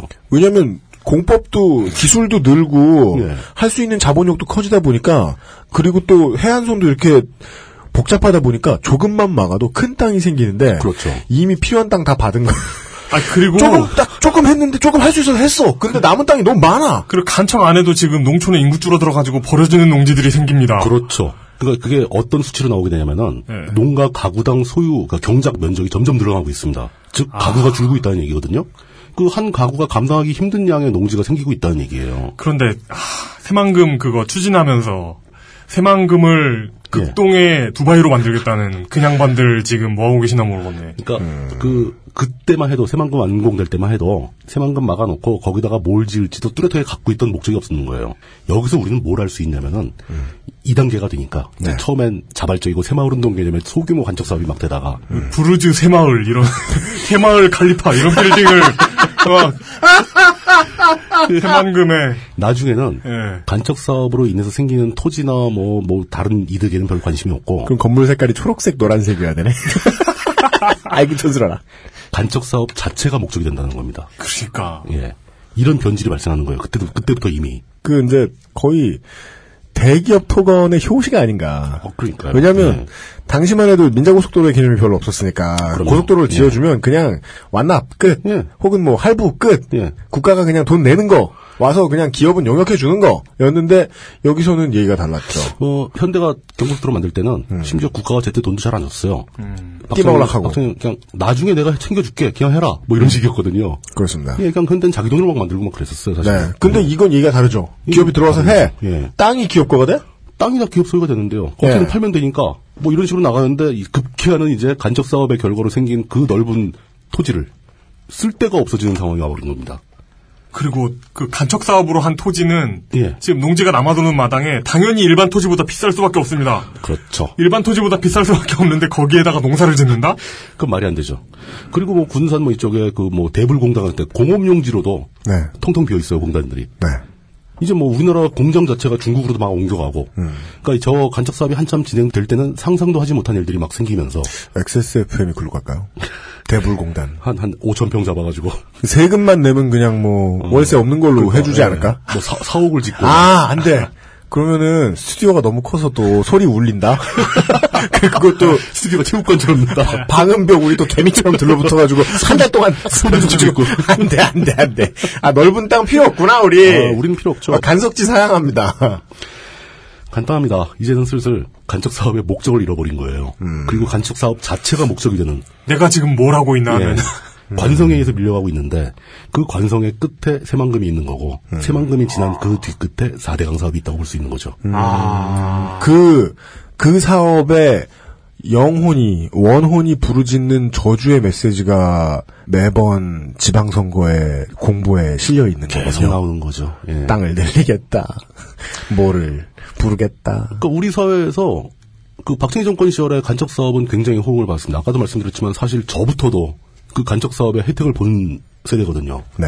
뭐 제가 이제 저희 아버님께서 그걸 실제로 경작을 하셨으니까. 그리고 그 이후로도 그 효과가 충분히 있었다는 것을 사회가 전반적으로 깨닫다 보니까.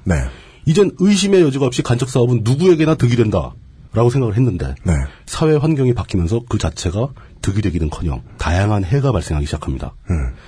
이제 간접 사업은 간접 사업으로 인해서 생기는 혜택 같은 것을 목적으로 하기보다는 그 사업 자체가 목적이 돼서 관성적으로 진행되는 단계에 이르러 버렸고 그 공사하던 사람들이 직업을 잃을 수 없으니까 그러니까요. 예, 계속 그걸 해야 되니까 네. 대신에 간첩 사업으로 인해서 발생하는 혜택이 줄어든 만큼 간첩 사업으로 인해서 우리 사회에는 혜택의 반대 비용이 발생하기 시작했다. 그, 런게 제일 싫은데 그런 게 또 왜 싫으냐면 그런 걸 싫어하기가 어려워서 싫어요. 아저씨가 되니까 이해할 수밖에 없는 것도 있잖아요. 네. 생긴 어떤 직업이 있잖아요. 그렇죠. 규모가 생기면은 이걸 어떻게 바꿔? 줄이지도 못하고 네. 시작했으니까 멈추지도 못해요. 근데 그게 바다를 땅으로 만드는 일이야. 그걸 전문적으로 하던 사람들이 있어. 그러면은 우리가 얘기했던 것처럼 우리 우리나라는 점점 중국으로 가까이 가까이 이렇게 중국이 낮잠 자고 일어났더니 1kg 무궁화 꽃이 피었습니다 하고 있는 간석지 만드는 걸로. 막 통크게 태백 산맥을 드러내다가 서해바다에 집어넣어서 근데 그러면 물뚱님이 말씀해 주신 대로 이미 대한민국 경제의 필요의 임계점은 넘어선 지가 오래돼서 가능성이 매우 높다. 넘어섰죠. 그러면 자, 자, 그러니까 네. 누군가는 지금까지 이 공사를 해가지고 얻었던 수익을 보존하기 위해서 누- 뭔가를 계속 해야 되거든요. 그렇죠. 근데 이 공사를 해서 발생하는 사회적 비용은 점점 커져요. 점점 커지는 그럼 이 모양새는 스- 온 사회가 비용을 지출해가지고 그 이 사람들 사람들의 먹여서- 수익을 보존해주고 있는 먹여 살려야 되는 그게 제가 말하는 대형교회의 원리라니까요. 똑같아요. 예. 예. 다들 먹여 살려주고 있는데 그걸로 이렇게 받아먹어서 큰 이거는 전형적인 아이가 커졌어요 아니에요. 아이가 어. 존나 커져가지고 밥만 더 달라고 하고 있는 거죠. 아이가 거인이야. 예, 그럴 때 무슨 일이 생기는지에 대해서 광고를 듣고 나머지 얘기를 나눠보도록 하겠습니다. 그렇죠. 어우 더워. XSFM입니다. 언제까지나 마지막 선택. 아로니아 침. 거품, 향, 색깔. 다들 뭘로 만들었길래 이렇게 진하고 많지? 저 화학 성분들 내 피부에 남는 건 아닐까? 시간만 많으면 코코넛 오일로 내가 샴푸를 만들겠지만 난 바쁘니까 피크린 약산성 헤어 케어 시스템 빅 그린 설페이트 프리 살찔까봐 걱정되지만 야식과 맥주 한 잔을 포기할 수 없다면 프리미엄 세이프 푸드 아임닭 자연을 가지고 에, 하는 대규모의 사업 이 이제 뭔가 자연의 영린을 건드리는 시점에 대해서 살짝 들은 것 같기도 해요. 인간의 필요 이상으로 건드릴 때. 그렇죠. 네. 초반에 조금 조금 할 때는 마을에서 공동 작업 정도로 조그맣게 물기를 막고 이런 거는 뭐 큰 문제가 없죠. 네. 워낙 거대한 갯벌이 자리 잡고 있으니까. 근데 이 그 규모가 뭐 서산 AB를 넘어서 세명금 규모, 규모에 가게 되면 자연의 역습이 벌어지기 시작하죠. 어, 그게 너무 무섭겠다. 예. 서산 E CDEF. 서산 Z. 서산 A1. 서산의 해안선이 일직선이 되고. 엄마. 네. 자연계의 균형이 깨지는 게 진짜 가장 큰 비용이죠. 우리가 받을 수 있는 가장 큰 피해죠. 그 비용들을 한번 들어볼까요? 그렇죠. 그걸 우리가 정리해 볼 필요가 있습니다. 정부에서 과거에 예측하기로는 우리나라 서해안 남해안 쪽에 음. 약 4천 평방 킬로미터 정도가 매립될 수 있다. 간척 사업의 대상이 된다. 네. 라고 보고 있는 이미 80% 이상이 됐습니다. 네. 가능한 곳은 거의 다 했다는 얘기죠, 이제. 음. 사실상 이제는 더 이상 간척 사업을 할 곳이 없을 정도예요. 4,000 평방 킬로미터요? 예, 4천 평방 킬로미터. 어마어마한 땅이죠. 음. 그러니까 새만금 같은 걸 한 거예요. 더 이상 할 데가 없으니까. 남한 면적이 9만 평방킬로미터 정도 아닌가? 그렇죠. 10만 평방킬로미터가 예. 좀 안 되는 걸로 알고 있어요. 4천 곱하기 4천이라. 그거죠? 아니, 4천 평방. 아니요, 아니죠. 아니, 아니, 아니, 아니, 아니, 아니. 가만있어, 루- 가만있어 봐. 다시, 다시, 다시, 다시, 다시, 다시. 그 간척한 땅이 정사각형이라고 가정했을 때 루트 4천이죠. 그죠. 루트 4천이잖아요. 그렇죠. 한쪽 면의 길이는 야, 루트 4천. 크다. 예. 크죠. 예. 얼마지? 이렇게 되면서 그 매립돼가지고 사라진 갯벌 이것도 이제 슬슬 전체 생태계의 유의미한 수치를 넘어가게 됩니다. 네. 그 갯벌들이 굉장히 그 별로 초창기에 일제시대나 박정희 정권 시절만 해도 갯벌은 진짜 하등 쓸모없는 땅이라고 봤을 겁니다. 하지만 그 갯벌에서 자라고 있는 생물들 그러네. 이거 공교롭게도 우리나라에서 정권을 잡았던 사람들이 어부자식이 없어요. 예. 어부자식이 없는 거죠. 어부자식은 김대중 대통령밖에 없었던 거죠. 저기 저 멸치잡이 배 선장의 아들은 있어요. 누구요? 김영삼. 선단을 가진 그렇죠. 아, 거죠. 양, 양김이 그 어부, 그렇죠. 어촌과 바닷가 관련된. 출신이죠. 근데 예. 독재자들은 다 농부 출신이라고. 산골 해서. 출신입니다. 네. 예. 이거를 또 뭐 연계시키는 건 좀 그렇겠죠. 관련이 있지 않을까요? 아, 산골 분들을 모욕하면 안 됩니다. 과연 예. 우연일까? 갯벌이라는 것은 사실 우리에게 갯벌이 주고 있는 효능에 대해서 밝혀진 것은 최근의 일입니다. 음. 네. 과거엔 그런 걸 알지도 못했습니다. 또 하나 더 중요한 건 갯벌은 한 번 훼손되면은 네. 다시 재생하는 게 거의 불가능하다는 얘기죠. 갯벌이 만들어지는데 너무 긴 시간이 필요하기 때문입니다. 음. 몇백만 년 동안 강이 운반해 내려온 토사가 쌓이고 네. 또 거기에서 발생하는 미생물, 뭐 각종 조개류, 해양 생물들 또 그리고 그 소금기 많은 땅에 자라는 식물들 네. 이들이 거기서 수백만 년 동안 살아오면서 거기서 또 죽어가고 계속 순환되면서 아주 고운 흙이 돼서 쌓여 있는 그런 곳이거든요. 그렇죠. 네. 그거를 우리가 인류의 힘으로 다시 만든다? 이건 불가능합니다. 음. 그러니까 되돌릴 수 없는 변화라는 거죠. 네. 재생 불가능하고. 대통령이 나서서 어, 뻘락지를 먹어야 되겠다. 중동에 있는 뻘락지들을 부르자.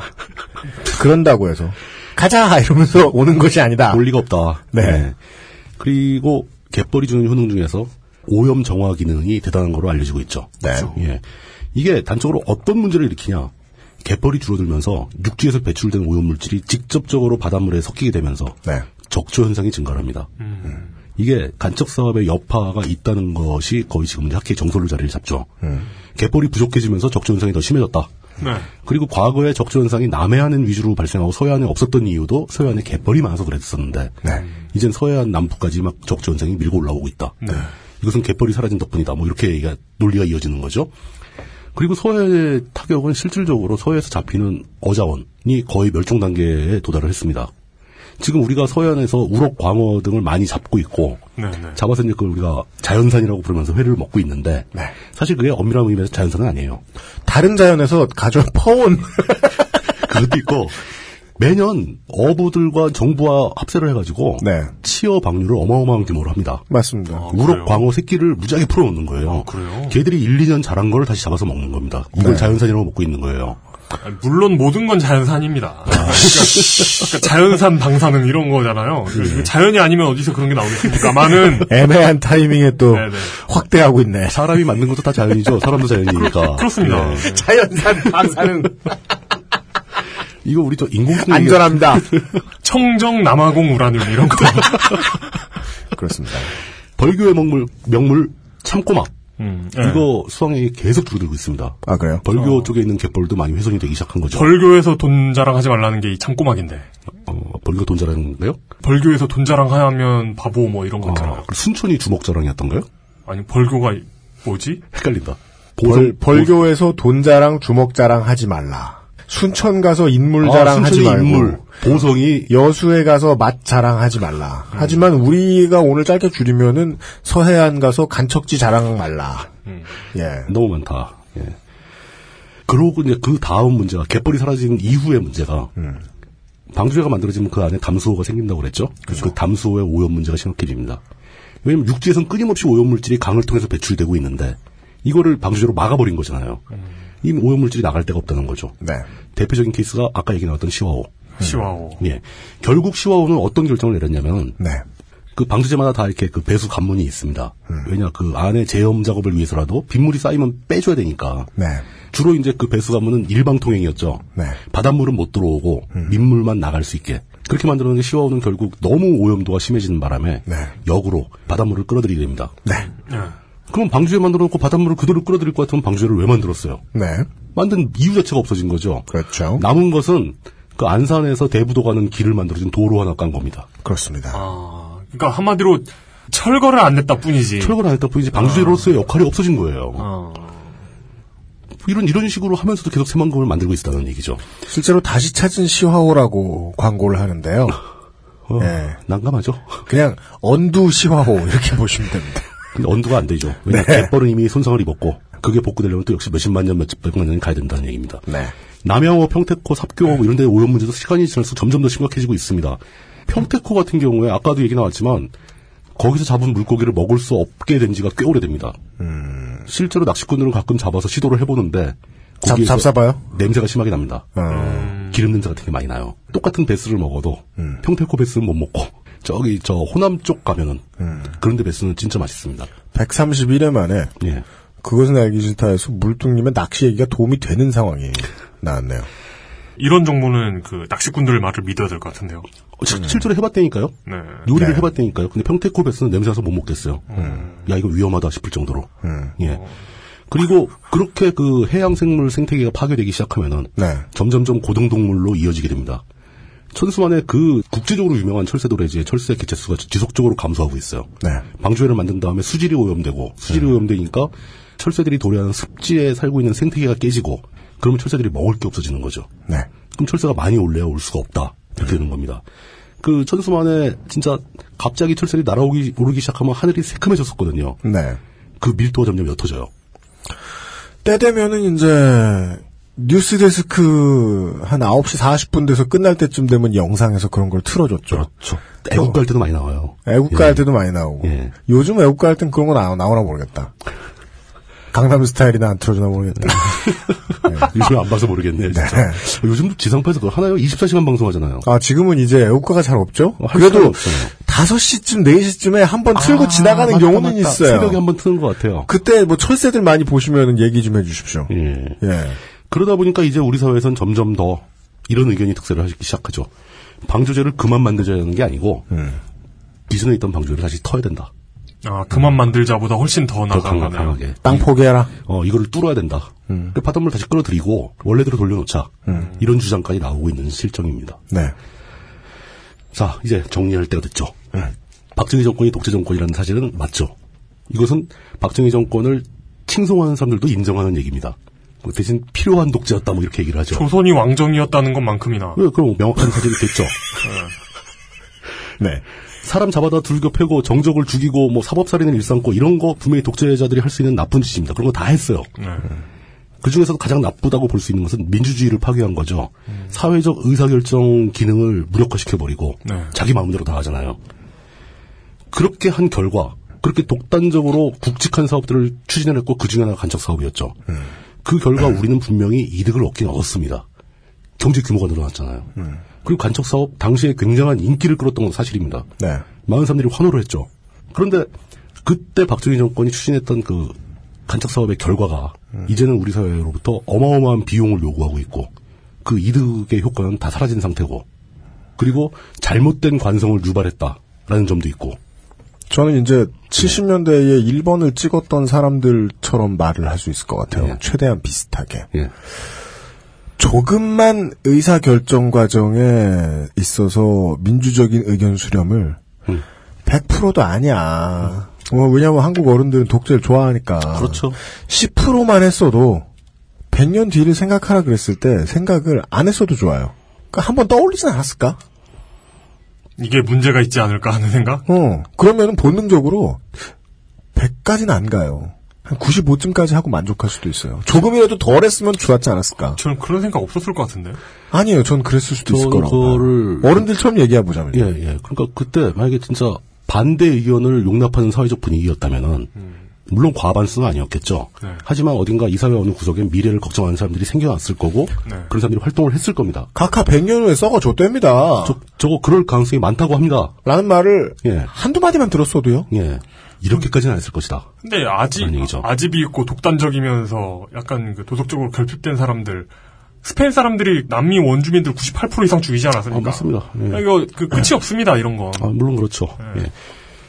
그리고 또 어떤 면에서 네. 생각하면 당시 사람들도 이거를 반대하지 못했을 거예요. 왜냐? 당장 눈앞에 보이는 식량 증산, 돈벌이 이런 개념들이 있는데 네. 당시에는 생소하기까지 한 환경오염, 생태계 파괴, 뭐 종의 다양성 확보, 뭐 수질오염, 뭐 이런 음, 맞아요, 얘기들이 맞아요. 네. 당시 사람들한테 이해되지도 않았을 거예요. 내가 지금 개불 죽는 거 걱정하게 생겼냐? 뭐, 뭐 이런 그 거. 배고픔을 벗어나는 로망의 절대성은요. 우리 세대는 감히 상상조차 할 수 없는 문제잖아요. 어, 그게 어마어마한 벽이었을 거예요. 예. 그리고 우리는 어찌 보면 하나의 도미노가 잘못 쓰러지는 바람에 피할 수 없었던 재앙들 중 하나를 이야기하고 있는 것 같아요. 그럴 수도 있습니다. 그 상당히 좀 안타까운 일이긴 하지만 쉽사리 재당하기 힘들다라는 얘기를 하고 있는 거죠. 박정희 독재자가 맞는데 박정희 정권에서 추진되었던 그 굵은 사업에 대한 책임을 온전히 박정희 한 명한테만 맡겨두고 우리 모두는 나몰라라 하고 돌아설 수 있겠는가? 전 이 얘기를 하고 싶은 겁니다. 분명히 우리 책임도 있다는 겁니다. 어맹부께서 사 4대강을 추진했을 때 네, 그렇습니다. 우리 사회에 분명히 상당히 의미 있는 다수가 그것을 좋아했습니다. 음. 그렇습니다. 굉장히 뭐 언론이라는 보면 다 싫어하는 것 같이 나오지만 네. 사실 결정권이 있고 헤게모니를 쥐고 있는 사람들이 좋아했기 때문에 가능한 겁니다. 대우나 좋아하는 그렇죠. 사람들 많았죠. 아, 그럼요. 네. 이제 4대강이 부족하다고 5대강 얘기까지 나오는데 역시 네. 5대강 사업 좋아할 사람들이 상당히 많이 존재하고 그들이 숫자는 돌지 몰라도 헤게모니를 갖고 있는 건 사실이에요. 우리가 섬진강에 삽질한다 할 때 그 그나마 청정한 유일한 강을 예. 그렇게 하는 게 말이 되냐고 생각하는데 사실 그 유역에 살고 계시는 분은 섬진강의 청정함을 그 호남의 낙후댐으로 이해하는 분들이 그렇죠. 많이 계십니다. 왜 우리는 빼놓고 하냐? 그렇죠. 네. 라고 생각하는 분들 많이 있거든요. 이런 관점에서 봤을 때 박정희의 독재 정치, 당시의 독재 정치의 유산 네. 이것은 우리 모두가 내면에 가지고 있는 물질적인 욕망의 실체화된 모습이었을 것이다. 음. 라고 얘기를 하는 거죠. 네. 물론 여기서 제가 요즘엔 그런 거 너무 많이 얘기해서 전 사실 그거 듣기 싫어요. 뭐야? 뭐, 뭐 그런 거 있죠. 우리 안에 일배 같은 거. 우리 안에도 박정희 같은 구석이 있다. 뭐 이런 얘기 하고 싶진 않습니다. 저는 뭐 있을 수도 있고 아닐 수도 있다고 생각해요. 뭐 본성 원래 문- 문명이라는 게 사람의 본성을 억제해가면서 발생하는 게 문명이잖아요. 네. 우리 안에 그런 약간 더럽고 추한 욕망이 있다 하더라도 뭐 있는 건 사실이겠죠. 그렇다 하더라도 우리는 충분히 눌러야 된다는 거죠. 똑같이 그런 게 우리 안에 있건 없건 이건 저는 신경 쓰고 싶지 않습니다. 대신 정확한 것은 어찌했던 간에 독재자 박정희와 그의 추종자들 그리고 그 사람이 하는 일을 좋아했던 그 모든 사람들이 저질렀던 일 우리가 막지 못한 그 일로 인해서 치러야 할 대가와 비용 네. 그 사람들이 버려놓은 똥덩어리를 치워야 할 의무는 우리 모두에게 있다 라는 얘기가 이 편의 결론이 되겠습니다 네. XSFM입니다. 다른 대기업 건강식품도 많잖아. 딸기나 블루베리와의 영양가 비교, 가격, 위생, 책임보험, 화학 첨가물은 없는지. 다 알아보셨나요? 비교하실 필요 없죠? 언제까지나 마지막 선택. 아로니아 진. 그러니까 제가 일어나서 출근을 해가지고 은행 갔다가 세무서 갔다가 광고 미팅하고 취재 미팅하고 국회 갔다가 문구점 갔다가 그 아이실 대본 쓰고 요파시 대본 쓰고 제보 메일 읽고 좋게 된 사연 읽고 그 아이실 녹음하고 요파시 녹음하고 밥 먹으러 갔다가 소파에 가서 한 20분을 자고 아까 못한 걸 하다 보면 밤이 되거든요. 불만이 두 가지예요. 너무 바쁜 거하고 XSFM에 UMC가 안 나오는 방송이 있었으면 좋겠어요. 교양도 없는 놈이 말이 뭐 이렇게 많어. 할 줄 아는 것도 없으면서 뭘 다 할라 그래. 이럴 때 제일 부족한 게 있어요. 책을 못 읽어요. 그럼 윤소라 선배님한테 책 읽는 방송 하나만 해달라고 부탁하면 되겠네. 근데 그게 말처럼 쉽습니까? 당신이 지금 박인비더로 골프 가르쳐달라고 해봐요. 무슨 소리를 듣나. 공중파에서도 섭외가 쉽지가 않아요. VVIP야. 하면 좋지. 근데 그게 되겠냐고. XSFM의 새로운 프로그램 책을 듣는 시간 오디오북 소라소리 2015년 6월에 여러분을 찾아갑니다. 10분으로는 부족합니다. 당신의 실력을 충분히 높일 수 있는 최적의 시간. 25분간의 전화 영어 Perfect 25.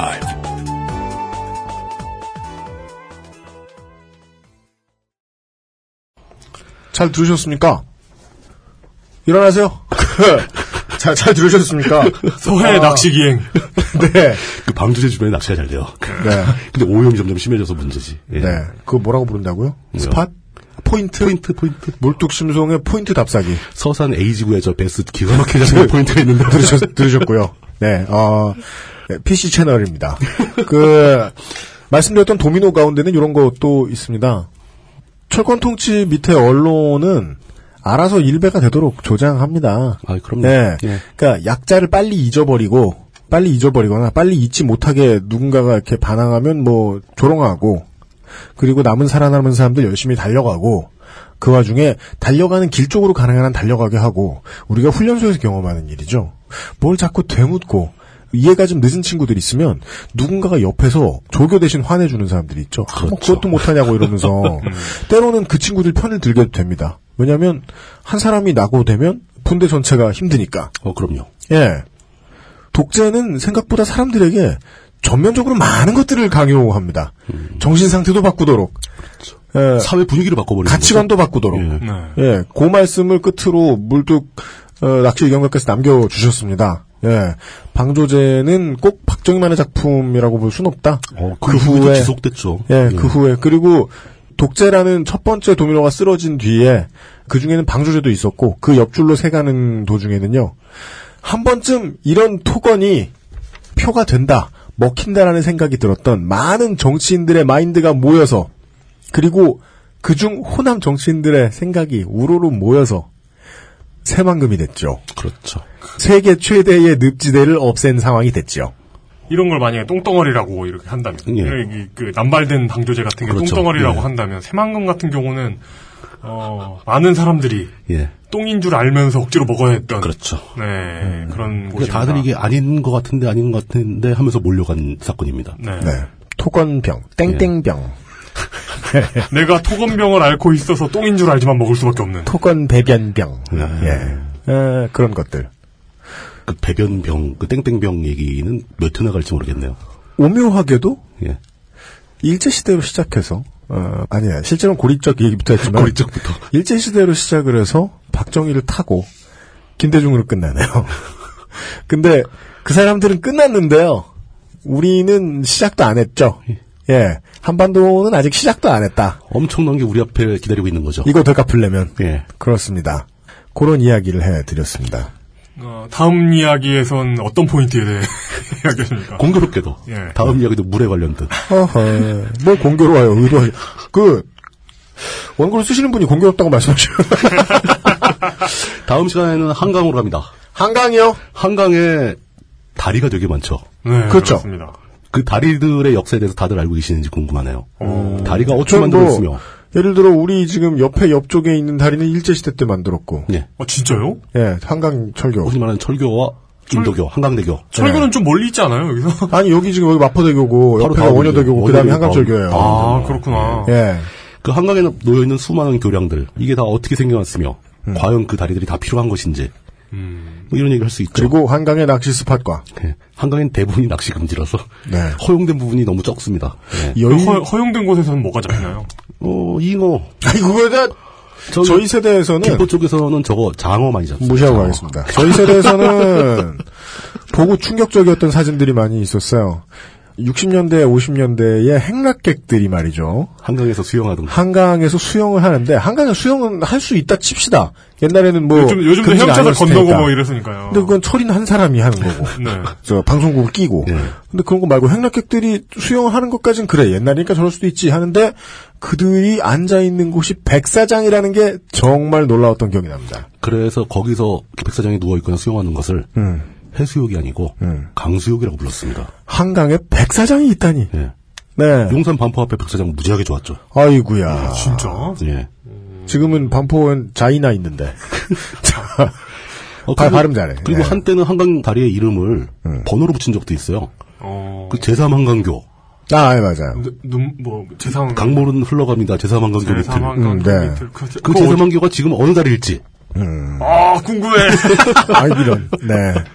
어, 다리. 과연 제3한강교에선 어떤 고기가 잡힐지. 네. 서울로 돌아와서요. 예. 한강 다리 이야기를 다음 달 말에 나눠보도록 하겠습니다. 예. 여기까지가 2015년 5월에 독재 유산 답사기 그리고 2015년 5월에 히스테리 사건 파일 그것은 알기 싫다였습니다. 공교롭게도 비슷한 날이 겹쳐요. 5월 마지막 주는 미국에서는 메모리얼 데이, 그렇죠. 6월 첫째 주는 한국에서는 현충일입니다. 그렇습니다. 네. 그걸 일부러 비슷하게 잡은 거예요. 아, 아 진짜요? 예. 쪽팔리. 어? 네. 아, 근데 그래도 요 정도는 얘기합시다. 처음에 어떻게 쪽팔리게 시작됐어도 좋은데요. 예. 전쟁이 시작될 때 장군들이 장병들을 보냅니다. 기세등등하게 가죠. 전쟁에 뭐 이겼다 졌다 칩시다. 아 전쟁터에 장벽 예. 을 보낸다고요? 아. 그- 끝나고 나면 장군들은 멀쩡해요. 장군들 가슴에는 별들이 주렁주렁 더 달려 있어요. 훈장도 막 달리고. 그리고 장병들은 죽어서 옵니다. 예. 한 주먹도 안 되는 죄로 돌아오죠. 네. 예. 그래서 제가 분노를 조장당해서 폭력을 휘두르는 전경들을 결코 미워하지 않는 이유입니다. 집회에 이제 월대 뭐 나가고 이럴 때는 전경들이 형이었든 전경들이 까마득한 동생이 되든 그렇죠. 가급적 우리가 맨정신의 시민으로서 서로를 마주하자는 생각만큼은 버리지 못했던 것 같아요. 안 그러면 집회에 나와서 정신을 잃을 것 같으니까. 예. 그게 늘 두려웠거든요. 내 앞에 적군과 싸우는 건 좋아요. 근데 그를 미워하는 상황이 제일 두려웠어요. 음. 예.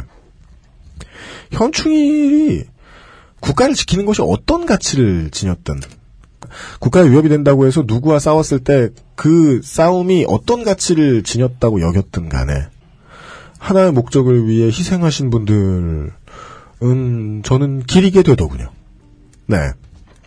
마치 5.18 헌화로 가고 내려가면은 음, 아시는 분만 아시죠.